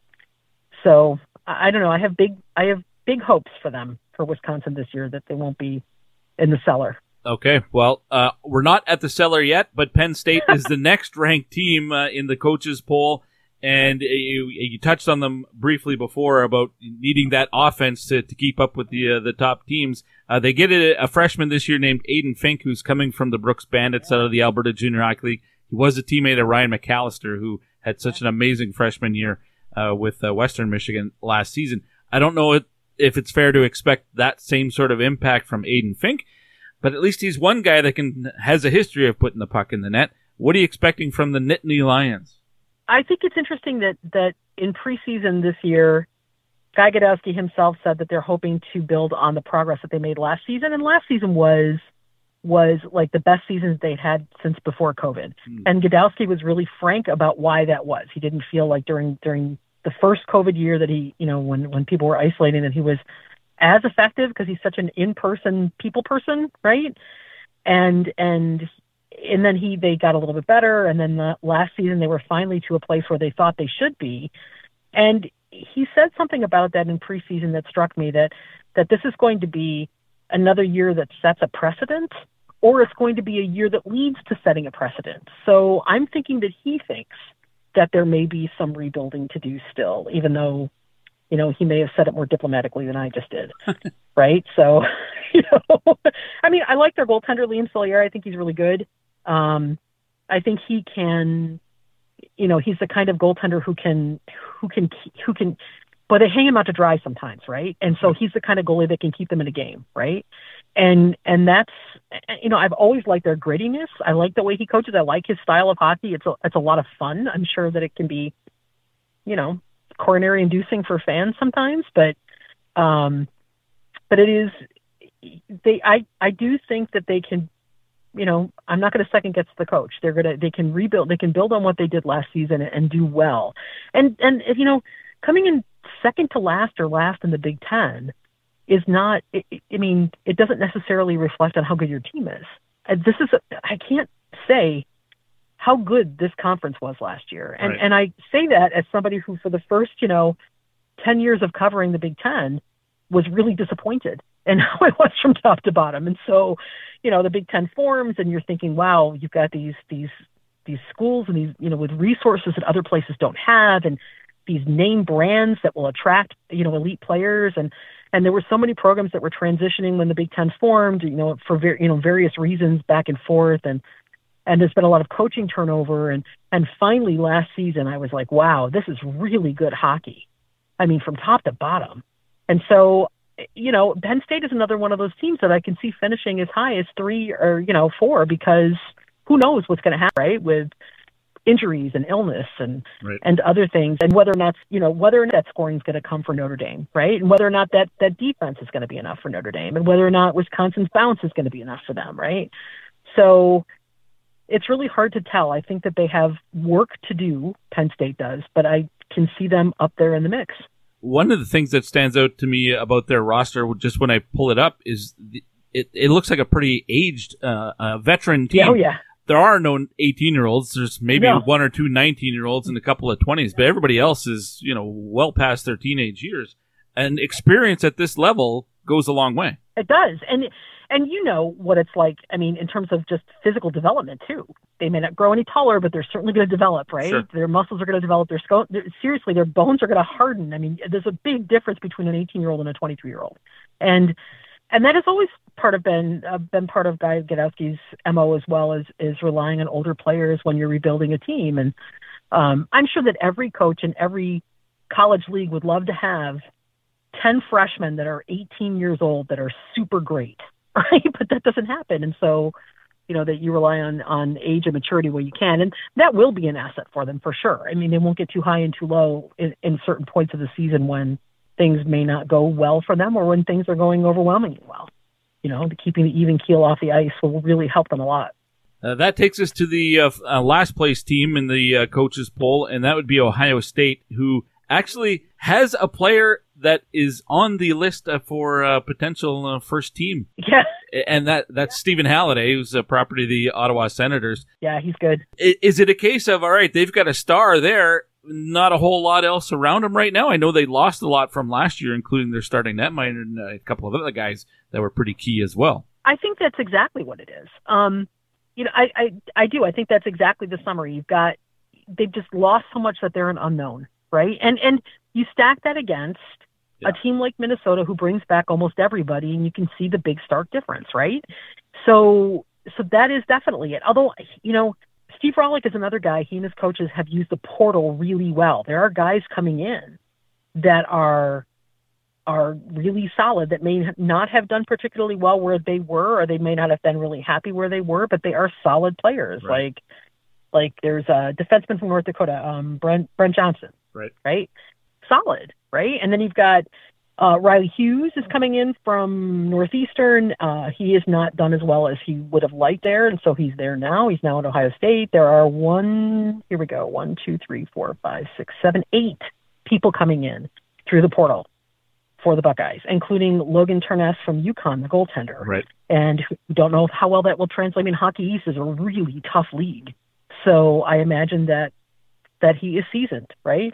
But yeah, they lost Tate Singleton and Jake Wise, and those goals, and that was big. And then Tyler Duke, a defenseman, transferred to Michigan, where his brother Dylan is a captain. So they've lost some key players, and there's some turnover there. And I do think that is the reason why there's just too many questions around the Buckeyes, I think, for the coaches to have voted them higher. But they're another team that I can see finishing as high as third place. Yeah. I mean, I really do think that this league is that solid. And if I have to eat my words at the end of the season, I'll be very, very sad. If it's not that good this year, I'll be very sad. Well, that's what makes it interesting, though, I think, is that I like parity in leagues. I don't like to see one team dominate for, Same. It doesn't make it as exciting or intriguing. So I like parity. Same. All right, before I let you go, Paula, you've got a new story up at USCHO talking about the commissioners and just how I think does every conference just have a new commissioner like in the last 2 or 3 years? Pretty much, yeah. I joke with Joe Britannia, who was the Hockey East commissioner forever, right, that he started a trend in 2020 when he retired, because there's been nobody there that's longer. I mean, Steve Metcalf has been the commissioner of Hockey East since 2020, since Joe retired, right? And poor Steve, man, his first season was the COVID season. Right, of like all of the crazy COVID protocols and things that were going on from 2020 to 2021, right? And Don Lucia, the CCHA reformed in 2020, but they didn't play till 2021. And then you've got Heather Weems at the NCHC, and Michelle Morgan at Atlantic Hockey, and Doug Christensen at DCAC, and Doug and Michelle are just this year, and Heather's last year, and. Yes, it's a lot of newness and a lot of turnover, but these are all incredibly gifted people, and they all bring just a lot of interesting, diverse talents to their positions. And I talked to them separately when I interviewed people for that article and over the course of a couple of weeks. And I was really impressed by how that group has come together, because they have a little committee, like the, I can't remember what they call it, the commissioners is something, your association, right? And Steve is like the president of that. They elected him president because he's been there the longest. Wow. But they really do have different talents. Like Steve comes from athletic administration at New Hampshire, and Heather was an AD, Michelle was an AD. You've got, Doug Christensen, whose resume is insanely diverse. I mean, he was player development in the USHL, and he was, and he coached the Belfast Giants in Ireland, and he, he played college hockey at Union, and he played, he played pro hockey in the ECHL and the AHL, and I mean, just insanely diverse. And then you've got Don Lucia, who was a coach forever, and who knows the ins and outs of the game from that aspect, and just has a demeanor that can calm anything, right? And if you ever want to learn anything about hockey, you want to call Don Lucia and just shoot the breeze with him, because he will teach you things just talking to him. But yeah, they're a really diverse group, and they all bring a variety of talents. I think at a time too when not just hockey, but sports, not just college sports, but sports is going through a big cultural change. I mean, there are some things in the NCAA, like the NIL, the name, images, and licensing kind of thing, and right, the portal and things like that, right? But there are just cultural things going on that these student athletes are different today than they were even 5 or 6 years ago. They've grown up under different circumstances. They have different expectations of themselves, of the colleges where they play, and societally. And I'm really impressed with this group. It was a lot of fun to write that. Well, I'm curious because of the timing of all of these new commissioners. Well, why, if you think it's coincidence, and it's not even college or simply college hockey, the USHL has a new commissioner this year. Right. In fact, the last one only lasted 1 year. So there's been 3 new commissioners in as many years for the USHL. The Western Hockey League has a new commissioner this time next year. The Quebec Major Junior Hockey League has a new commissioner this year. The OHL, the commissioner there is done after this year. It seems like it's just a turning point for commissioners at several different levels, and I wonder if it's just coincidence. Does COVID have anything to do with it? Kind of get through that, and maybe that was just so exhausting that I'm done. I got to retire now because of how tough the last 3 or 4 years have been. Well, I can't speak to everything beyond higher ed, right? But I can tell you, and I can't remember if it was Heather or Michelle that mentioned this. I think it was Michelle, just in talking about the turnover in higher ed. In higher education in the U.S., and I don't know what it's been like in Canada, but COVID, higher education took a huge hit on every level during COVID in terms of enrollment and funding and things like that, right? And so you had people throughout higher education who were just exhausted, regardless of whether they were working as coaches or athletic directors or provosts or faculty, just trying, especially in administration, just trying to keep the ship afloat, right? And I do think it was Michelle Morgan who said this. She said there were just so many people that were, and it might have been Heather that said it, so many people that were just in higher ed going, wow, this is a really hard job anyway. And now with COVID, now I'm like, right. Maybe I'm even more burned out than I thought I was. Maybe it's time to seek out other opportunities. And so I have seen that myself in terms of higher ed turnover. And maybe you're right. COVID might have done it in for a lot of people. And if you take a look at the commissioners who were there before 2020 in college hockey, you had guys that had a lot of experience. I think I added it up to 80 years of collective experience, right, before this sort of new group came in. Right. And, guys that have been there, like, Bob DiGregorio had been there for, 18, 20 years, and a whole bunch of people. And so you also had sort of maybe a generational turnover in a way, right? Like people who had come in maybe at the same time, at least in college hockey, right, many of them. And then they were like, oh yeah, it's time to seek out something new. And I do think, I didn't talk to Bob for this, but I did talk to Joe Bertenia. I do think there was a sense that maybe maybe people who were more in tune with things that were going on now, not that the guys that went out that weren't in tune, but maybe a new generation needed to come in and sort of take things forward because things were changing. And there are things. I mean, look at the way we talk about culture in sports now in ways that we did not totally 5 or 6 years ago. And rightly so, in my opinion. I know a lot of people who are sports fans disagree with me. I get told all the time to stick to sports, and it's not going to happen. But, you know, but I mean, you watch what happens, and every week there's a new thing that comes out. I'm just following hockey. Every week there's a new thing that comes up, out about a player or a team or something really awful, yeah. Right? That, yeah. and you would think at this point that maybe people would be aware that what they're doing isn't good, right? Like there would be like at least a second thought about what's going on, and then the flip side of that though is that when something like that happens, a majority of people say, "Hey, that can't happen anymore. We're aware of this now, and it can't happen anymore." Yeah. And that's just one example of how things are changing, right? And that's a big challenge. To change a whole culture is a big challenge. Coaches talk about it all the time when they come in, changing just the culture of a team. Try changing the culture of a sport. Yeah. Right. And doing it in such a way that you retain all of your fans, not just people who agree that maybe some things need to change, but people who are just happy the way it is, status quo. So I think there are huge challenges. In terms of the commissioners across hockey, I'm not at all surprised to hear, you know. Now, if we could just get rid of, you know, somebody at the head of the NHL, I'd be a very happy person, and I will say that all day long. But that's just me. I'm sure I'm the only one who thinks that way. It's a whole nother episode, Paula. Hey, let's wrap this up. This was a lot of fun. I always enjoy it when you're able to come on the show, and I hope you don't mind if I call you. I'm calling you next week, too. No, I'll let it go a couple of months. Anytime. This is always a pleasure.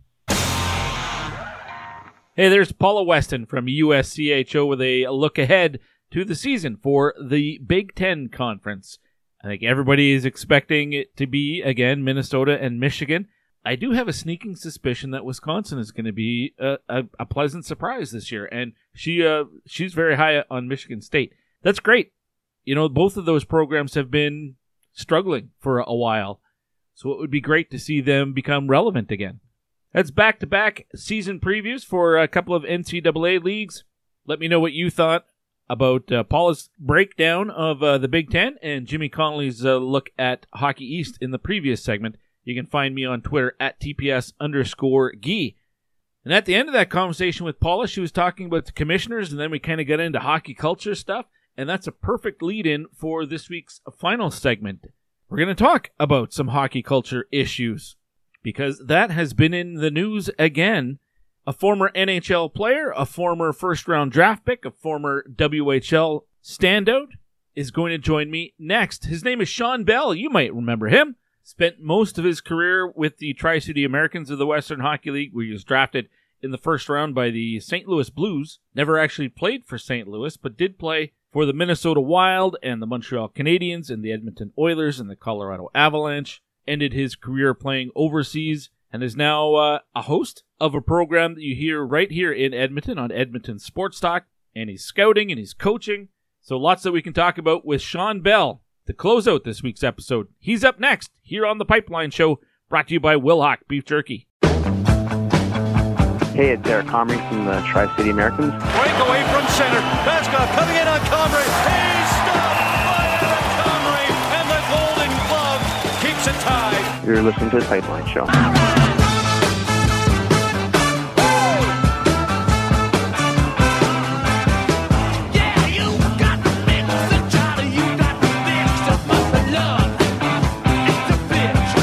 Done. Buddy, want to come over and watch the game? I'll make a big salad. I don't know, man. Steve, come over and watch the game. I've got a massive salad here. Yeah, my wife needs me to go shopping with her. Mike, want to watch the game and eat salad with me? Who is this? Did I mention I've got a bunch of Wilhock beef jerky, too? I'll be right over. I'm heading over now. I'm already at your front door. Wilhock beef jerky, because you don't win friends with salad. Wilhock is the home of Alberta's best beef jerky in Leduc, Spruce Grove, and West Edmonton Mall. You're listening to The Pipeline Show with Guy Flaming. The cream will rise to the top, oh yeah. The cream of the crop! Nobody does it better. Final segment to go on this week's episode of The Pipeline Show. The program, of course, brought to you by Wilhock Beef Jerky. It's Alberta's best. You can get it anywhere in Western Canada by going to their website. That is wilhockbeefjerky.com, but 3 Edmonton and area locations to pick it up, in Spruce Grove, Leduc, or in West Edmonton Mall. All right, we are pleased to be joined now on the phone by via the Troubled Monk Hotline by a former outstanding WHL player, first-round draft pick of the St. Louis Blues, played 10 years of pro hockey, including stops with 4 different NHL teams. Defenseman Sean Bell. Sean, welcome to the program. How are you? I'm doing really good. Thanks for having me on today. I'm pleased to get a chance to speak with you, and I should also point out you're on this side of the microphone now these days, as 50% of the new show that you do with Tom Gazzola right here in Edmonton on Edmonton Sports Talk. That's, of course, called Hello Hockey on Saturday mornings. How are you enjoying that experience? You know, it's actually been really good. It does feel weird some days when you have to, you know, try to break down games or stuff like that, but, you know, some people obviously don't know, but back in about 2016 or 2017, myself and Gazzola were trying to work together with Oilers TV. And at the 11th hour, the day before the playoffs started, my contract got ripped up and they decided that they weren't going to do it. So, you know, I had an itch back then, and we've been able to figure out how to work together, and it's been pretty good so far. Well, and we can hear that show on Edmonton Sports Talk. That's edmontonsportstalk.com, which you can also hear the Pipeline Show at that website as well. And it's live streaming. You guys do video as well, so unlike the Pipeline Show, where nobody wants to see me suffer with my voice, and that's it. But you got the face for TV, so it's a good fit for you and Tom. Of course, Tom's got the hair too. He's got the hair. It's nice that he's got his normal locks back instead of having those curls, and he made him look like Justin Timberlake. Oh, that's funny. For my audience that might not be aware, Tom Gazzola, he's a pretty boy. He's a great guy. The coiffure on top of the head there, it's a point of pride for him. And last year, it was a charity thing, wasn't it, where he had to get a perm? Yeah, he basically got called out on radio, and I don't think he was really pleased about it. But, you know, he's a good sport, and he decided that you know, after a certain number was reached via charity and donations, that he would go get a perm. And, man, you could see the look of panic on his face every single day. But, you know, it didn't look bad. And then finally, you know, when he did cut it, he had a bit of frosted tips. But, I mean, he got razzed pretty good for maybe a week and a half. And then guys kind of – the luster wore off and everything was good.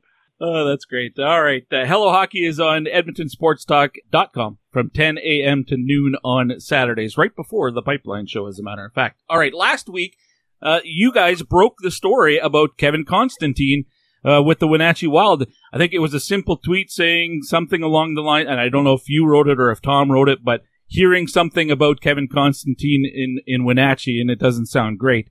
What did you hear? And sort of what's transpired since then?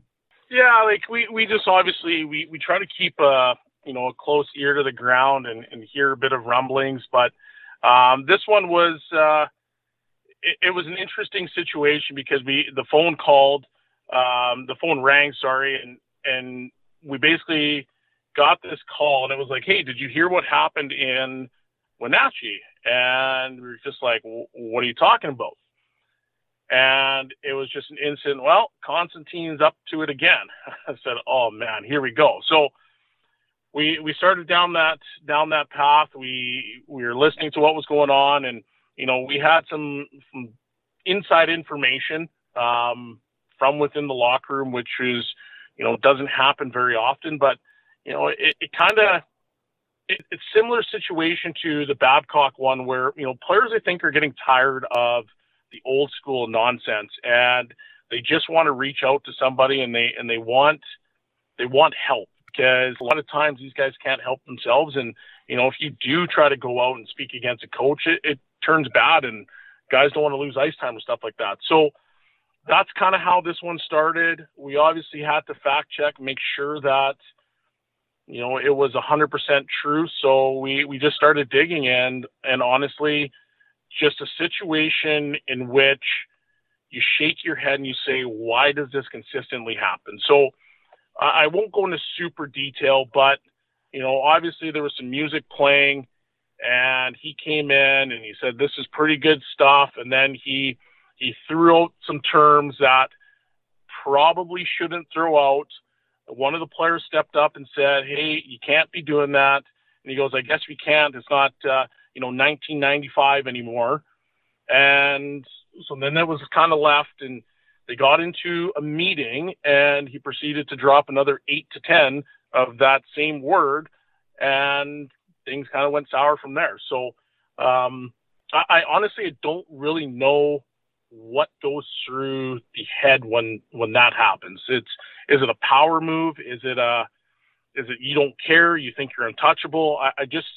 I honestly have a tough time understanding why this is consistently happening in the hockey world, because we sit here every single day, we watch the NHL, we watch these other programs, and there's these ads that run, and they keep saying hockey's for everyone. Mm-hmm. But when you consistently do this stuff over and over and over again, well, is hockey really for everyone? Because you're making a really strong case that it's not.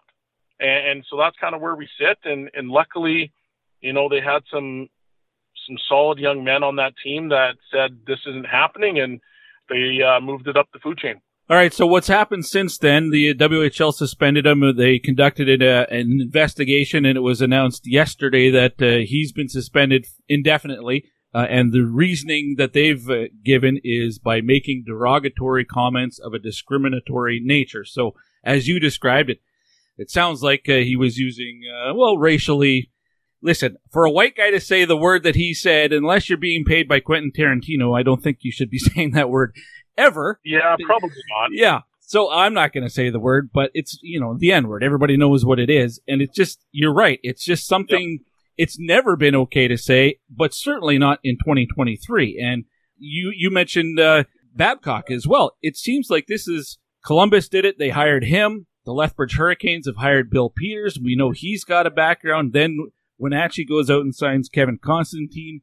The Red Deer Rebels have promoted Kai Uchaz to be the captain of their team. He was, guilty of bullying a teammate in Seattle. And it just seems like the whole hockey culture topic it won't go away because it keeps happening, and I don't understand it. How do we get rid of that stuff? Well, I think part of the problem is that there's been a lot of fluff when it comes to, hey, we want hockey to be everything and are inclusive, and hockey's for everyone, and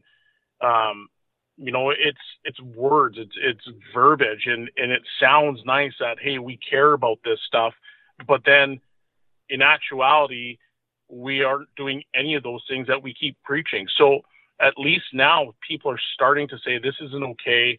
They're starting to, suspend guys and remove guys from jobs, but it goes back to the same conversation I think that happens in every single circle. It's, well, why do we hire them in the first place? This is not a situation where like Kevin Constantine's a squeaky wheel. And I'm not going to sit here and tell you, Guy, like, everybody needs to be the perfect shining angel. Like, that's not a reality. But if you've got a track record that suggests you're going to be an issue, why would you even bother picking up the phone to that guy and saying, hey, you know what? We want you to coach. Because usually things are going to go sideways pretty quickly. And I think that's the biggest issue, is that why are these the guys that are consistently getting hired? Because I'm living in Edmonton right now, and I get to work with the Spruce Grove Saints. I'm close with what's going on in the AJHL. You see all these different teams, and there's two teams that have been absolute juggernauts for the last 10 years in the AJ, and they were coached by Ryan Papuano, and they're coached by Bram Steven, who's no longer there, and it's Ryan Marsh. You mean to tell me, honestly, that one of those two coaches can't step into the WHL? Like, those are the things that I'm trying to figure out. Like, these are new school guys. They're guys that connect with their players clearly. They have that relationship, and they're clearly good coaches. So can we not give these guys an opportunity? That's the stuff that I think is probably a bigger, issue at hand, because we consistently recycle coaches. No, that's fair. Sean, you played in the early 2000s. I think it's probably fair to say that society in general has changed a lot over the last 20 years. I'm sure inside locker rooms, the atmosphere is a lot different. Some of the examples we're talking about with Babcock and Constantine and Bill Peters, Is it a case of just old coaches who have not evolved with the times?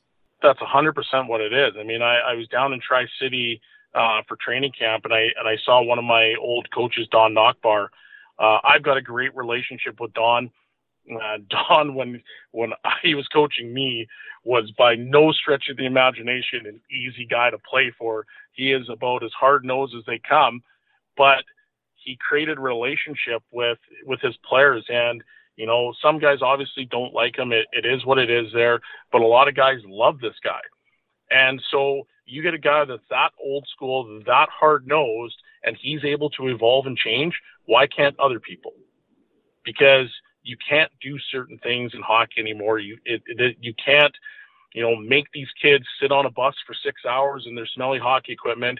You can't, you know, go on a road trip, lose, and then all of a sudden come back and then get back in your wet equipment and bag skate. Like, that stuff doesn't exist anymore. So you see stuff in the paper or in the media, social media, every single day where hockey's under fire, and yet we still don't learn. Like, that to me is just, it's mind boggling how we can't figure it out from there. The bit with riding the bus in your equipment, that was the Everett Silvertips under Kevin Constantine. Were you in the league when that happened? No, I had just left the league. I think I was about 2 years removed, and I had a couple buddies that were on that team, and it was, you know, even with that, it was a preseason tournament, and they didn't play well. But a preseason tournament, you've got a lot of guys that, you know, are away at NHL camps. You've got guys that, you know, are 15 years old and they're not going to be in the lineup. You're just getting that last look at these players that could be part of your future. And then you turn around and go do that. Like, to me, that was outrageous at that time. And at that time it was probably more accepted and you're allowed to get away with it back then. But think about trying to do that now. Like, that's just, it's not even in the realm of possibility. So, you know, it's hard. It sucks. Hockey is such a great sport, and there's so many relationships that come out of it, but it's really hard to see every single week another thing pop up in the media where it's like, we just haven't learned from our past, our history. Like, the definition of insanity, repeating the exact same thing over and over and over again. Sean Bell, co-host for Hello Hockey on edmontonsportstalk.com. He's my guest here on the Pipeline Show. We've been talking about coaches and their relationship to players. There's also issues with players on players, and specifically it's the veteran players on a team who are, you know, hazing and that whole hockey culture thing. I'm shocked that is still a thing. I mean, I'm older than you. I did not play high-level sports, but even in high school playing football, I got hazed, and it didn't make sense to me then. It certainly didn't make me feel like I was more a part of the team or anything like that. But what I went through was insignificant compared to some of the horror stories that we hear about, where it's outright criminal assault on players. Mm-hmm. Was it something that you experienced at all during your career at any level? You know what? I honestly got lucky.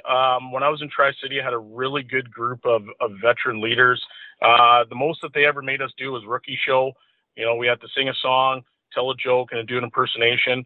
That was the extent of what I had in junior. When I got into pro, once again, I was part of like really, really good locker rooms. So I never had to experience it, but you know, there's stories all over the place. Like the hot box is one of them, right, where, you know, they make the rookies get naked, strip down, put their clothes in there. They lock them in the bathroom. And then now they've all got to figure out how to get dressed, you know, with their clothes on the floor. And that's just, to me, it's like, why? And so you try to break it down. And, you know, as a person more with a moral compass, you say, well, I didn't appreciate that. Why do I want to do that to another person? But sometimes it becomes so ingrained in us that, you know, I had to endure this, that I'm going to make somebody else endure it. And that's just that's the way it is. And it's something that, you know, we need to try to remove from hockey. How you're going to do that, I don't know, because there is still a piece of, well, these are the young guys coming in. We want to figure out a way to, you know, get them to be part of our team by making them earn it. And that's just, I know that's a sports thing. And how do you remove that from that culture? I honestly don't have the answer to that, but I do think there's got to be an awareness of, hey, we've got 25 kids on a team. You know, you're dealing with all sorts of different walks of life, different cultures, different attitude, different ego. You have to be able to treat every single person a little bit differently, and you can't just all stuff them into one proverbial box. And that's usually when things go sideways because, hey, one kid doesn't want to do it, and if you force him, well, now he's got an issue. So I think there can be welcoming stuff like that, but when we cross the line, that's just way too much. Yeah, way too much. And I honestly thought it was something that was in the past, but we just saw a story a couple of weeks ago at Bowling Green at the NCAA level. Yep. There was some sort of off-campus incident. I don't know the details on that, but it sounded awful. It was bad enough that their star player left the program and went to a different school. 2 or 3, maybe 4 years ago in the Quebec Major Junior Hockey League, there was an incident at a team party with the Sherbrooke Phoenix where guys were like physically assaulted with broomsticks, and I don't mean beaten. Yep. I mean, that's criminal behavior. I think the way you get rid of this stuff is by actually getting the authorities involved, and if there's people who need to pay a price, whether it's a jail time or financially, that stuff's got to happen. Yeah. It's got to be a penalty that is, it's got to be a deterrent. You got to get rid of this stuff. I completely agree with you. Like that Sherbrooke stuff was, it's outrageous. There's like no words can actually describe, you know, how awful that is. And, you know, if you're those kids on the receiving end, like, you know, your whole outlook is probably completely changed, and you don't want to be part of that program.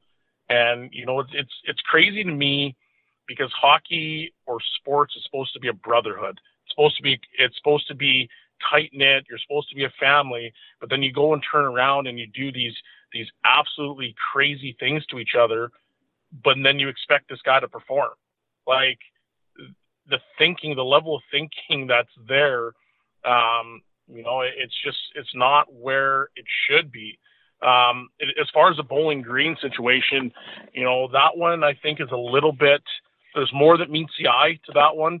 I do know a couple guys that are at Bowling Green right now, and they've made some comments about it. Obviously the investigation's going on, but I think there's a little bit more that meets the eye with that one, but it's still, nonetheless, it's something that's in our culture that needs to just disappear. Absolutely. Sean, what do you guys have coming up at Hello Hockey? What are you guys doing this weekend? Well, obviously the hockey world is buzzing right now.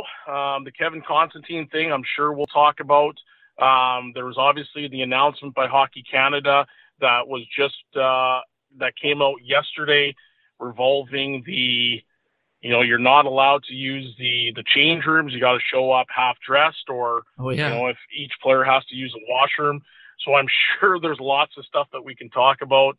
Hopefully we'll have, you know, a GM from an NHL team on air. It hasn't been confirmed yet, but we're marching towards that. So it should be a pretty good show because the hockey world, unfortunately, keeps just dropping bombshells. Yeah, no kidding. What do you make of that? Before I let you go, what do you make of that Hockey Canada story? Because it, for those who might not be aware, I think it read something like 18 and under, you can't get like naked basically in the change room before or after the game. So like anything that you're wearing under your gear, you got to have it on already. How do guys shower after the game? Well, that's one of the biggest concerns, and then the other one is like, okay, well, if you show up as a team and you've got 20 kids or 25 kids, and everybody's got to use the bathroom, and you got 5-minute increments, well, how long before the game do you actually have to show up? So, like, the level of thinking here doesn't really make sense, and it doesn't actually equate, because if you show up too early, you're not even be able to get the dressing room anyway. So there's more to it. That would be one of the big things for me. And then the second one's like, who's going to enforce this? Right. Like, you know how many problems there's going to be? Like, you go down to Kingsman Arena and you got the rink guy walking in the dressing room and saying, hey, you guys can't get dressed here. Like, that's going to be a fight in itself. And then the last piece for me is that, okay, you've asked the coaches to now be in the dressing room while these kids are showering. That was the other piece that's in that article. isn't that opening up a whole another can of worms? Yeah. So I don't know how well this has been thought through, but I know that since it's been released, there's been lots of phone calls, lots of chirps flying, and, you know, people just shaking their heads saying, like, well, here's another one, Hockey Canada. Very puzzling indeed. And, I mean, you've got connections to the Western Hockey League and the AJHL. These are 16 to 20-year-olds, so half the guys are able to shower and the other half can't? Well, yeah, it's like, okay, well, if there's, you know, think about some of the younger levels, and I know that our U15 team currently has a female on the team, and so this is more of a, okay, well, our female goes in for 15 minutes, she's allowed to do what she needs to do to get ready, the males stay out of the dressing room, and then they switch roles. So, like, there is teams and programs doing all that stuff, but at the same time, there's also multiple dressing rooms that are coaches' rooms, that are ref rooms, that are extra change rooms. So if there's issues or people are uncomfortable, can we not put them in those extra rooms? And then you're not really punishing, you know, the rest of the kids. I just think there's so many pieces to this that it wasn't thought through. And, you know, maybe they're just trying to remove all liability. Maybe is that something that could be, you know, plausible? Yeah, it's an interesting situation. I don't think it's a great one, but here we are today. Head scratcher for sure. Sean, this has been terrific. I really appreciate your time. Thanks for doing this, and I hope you don't mind if I call you again. Not a problem. I'd love to be on again. That was Sean Bell from Hello Hockey with Tom Gazzola and Sean Bell. Check out their Twitter feed at Hello Hockey Show. And from there, in their bio, you can follow both Sean Bell and Tom Gazzola and Edmonton Sports Talk as well. Now, they were the first ones I saw who broke that story last week about Kevin Constantine, and then it was picked up by everybody else. So I wanted to circle back and make sure that I tried to get Sean on the show last week to talk about it, but it was still not a whole lot to talk about at that point. But now that the ruling has come down from the Western Hockey League, Kevin Constantine suspended indefinitely. I guess he can reapply for the ability to coach in the league again, but not until 2025. I think it's probably safe to say that his coaching career is done now.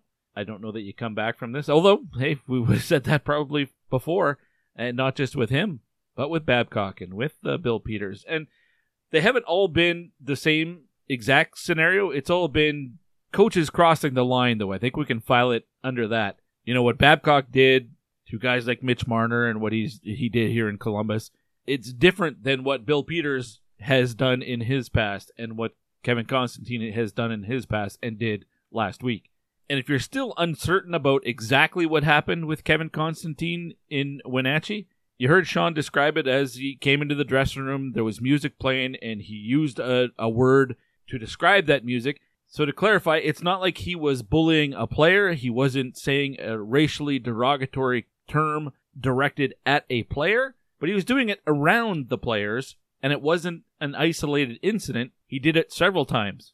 So it wasn't a one-off, even though it sounds the way Sean described it, that he tried to kind of laugh it off. Hey, I guess I can't say that anymore, and then proceeded to say it several more times. But I guess the reason I'm pointing this out, it wasn't an incident where there was a specific victim, but it's conduct that you don't want young players exposed to. It's just really outdated behavior that is not acceptable in 2023. Wasn't acceptable 20 years ago, let alone in 2023. I mean, just think about to your own childhood. I don't know how old you are, obviously. I'm 52. In high school, we used a lot of language that would not be acceptable today.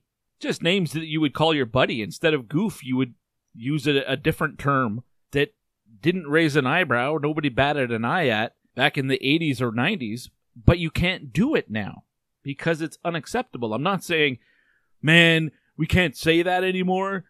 That's stupid. Say, no, we shouldn't have been saying it back then, but society has moved on, and it's not acceptable, and you have to evolve. You have to grow with the times. It's like the people who are still pissed off that a couple words to the national anthem were changed. And it's not about being woke and all of that stuff. Not going to get all political. But as Sean described, is it really hockey is for everyone? If it is, make it a welcoming place for everyone. And that has to start with the coaches and work its way down. because they're the example for the players. They're the role model for the players. Now, as for what happened in Bowling Green, getting a lot of mixed reports here, and Sean alluded to that as well, that maybe the whole story hasn't come out. So we'll wait to cast judgment on exactly what happened around Bowling Green until we know a lot more. All right, well, that is going to do it for this week's episode of The Pipeline Show. A big shout-out to everyone who has been signing up to be a patron at patreon.com/The Pipeline Show. Can't do the program without that ongoing support, so I really appreciate that. You get early access to all the interviews that you hear on a full episode. Maybe you're tuning in right now on Edmonton Sports Talk, and you're like, what is Guy talking about? Well, all the interviews that you hear on a full episode like this, you can hear them individually, usually the same day that the interview happened. For example, this conversation I just had with Sean Bell was on Thursday. Patrons get to hear that conversation on Thursday, but a full episode is released on Friday. You get to hear it on Edmonton Sports Talk on Saturdays or Mondays on the replay. But if you'd like to join the community, the growing community of patrons, go to patreon.com/The Pipeline Show. The Edmonton Oil Kings are in action on Saturday and on Monday. They're taking on the Prince Albert Raiders Saturday, and then on Monday it's a Thanksgiving affair against the Lethbridge Hurricanes. That one starts at noon.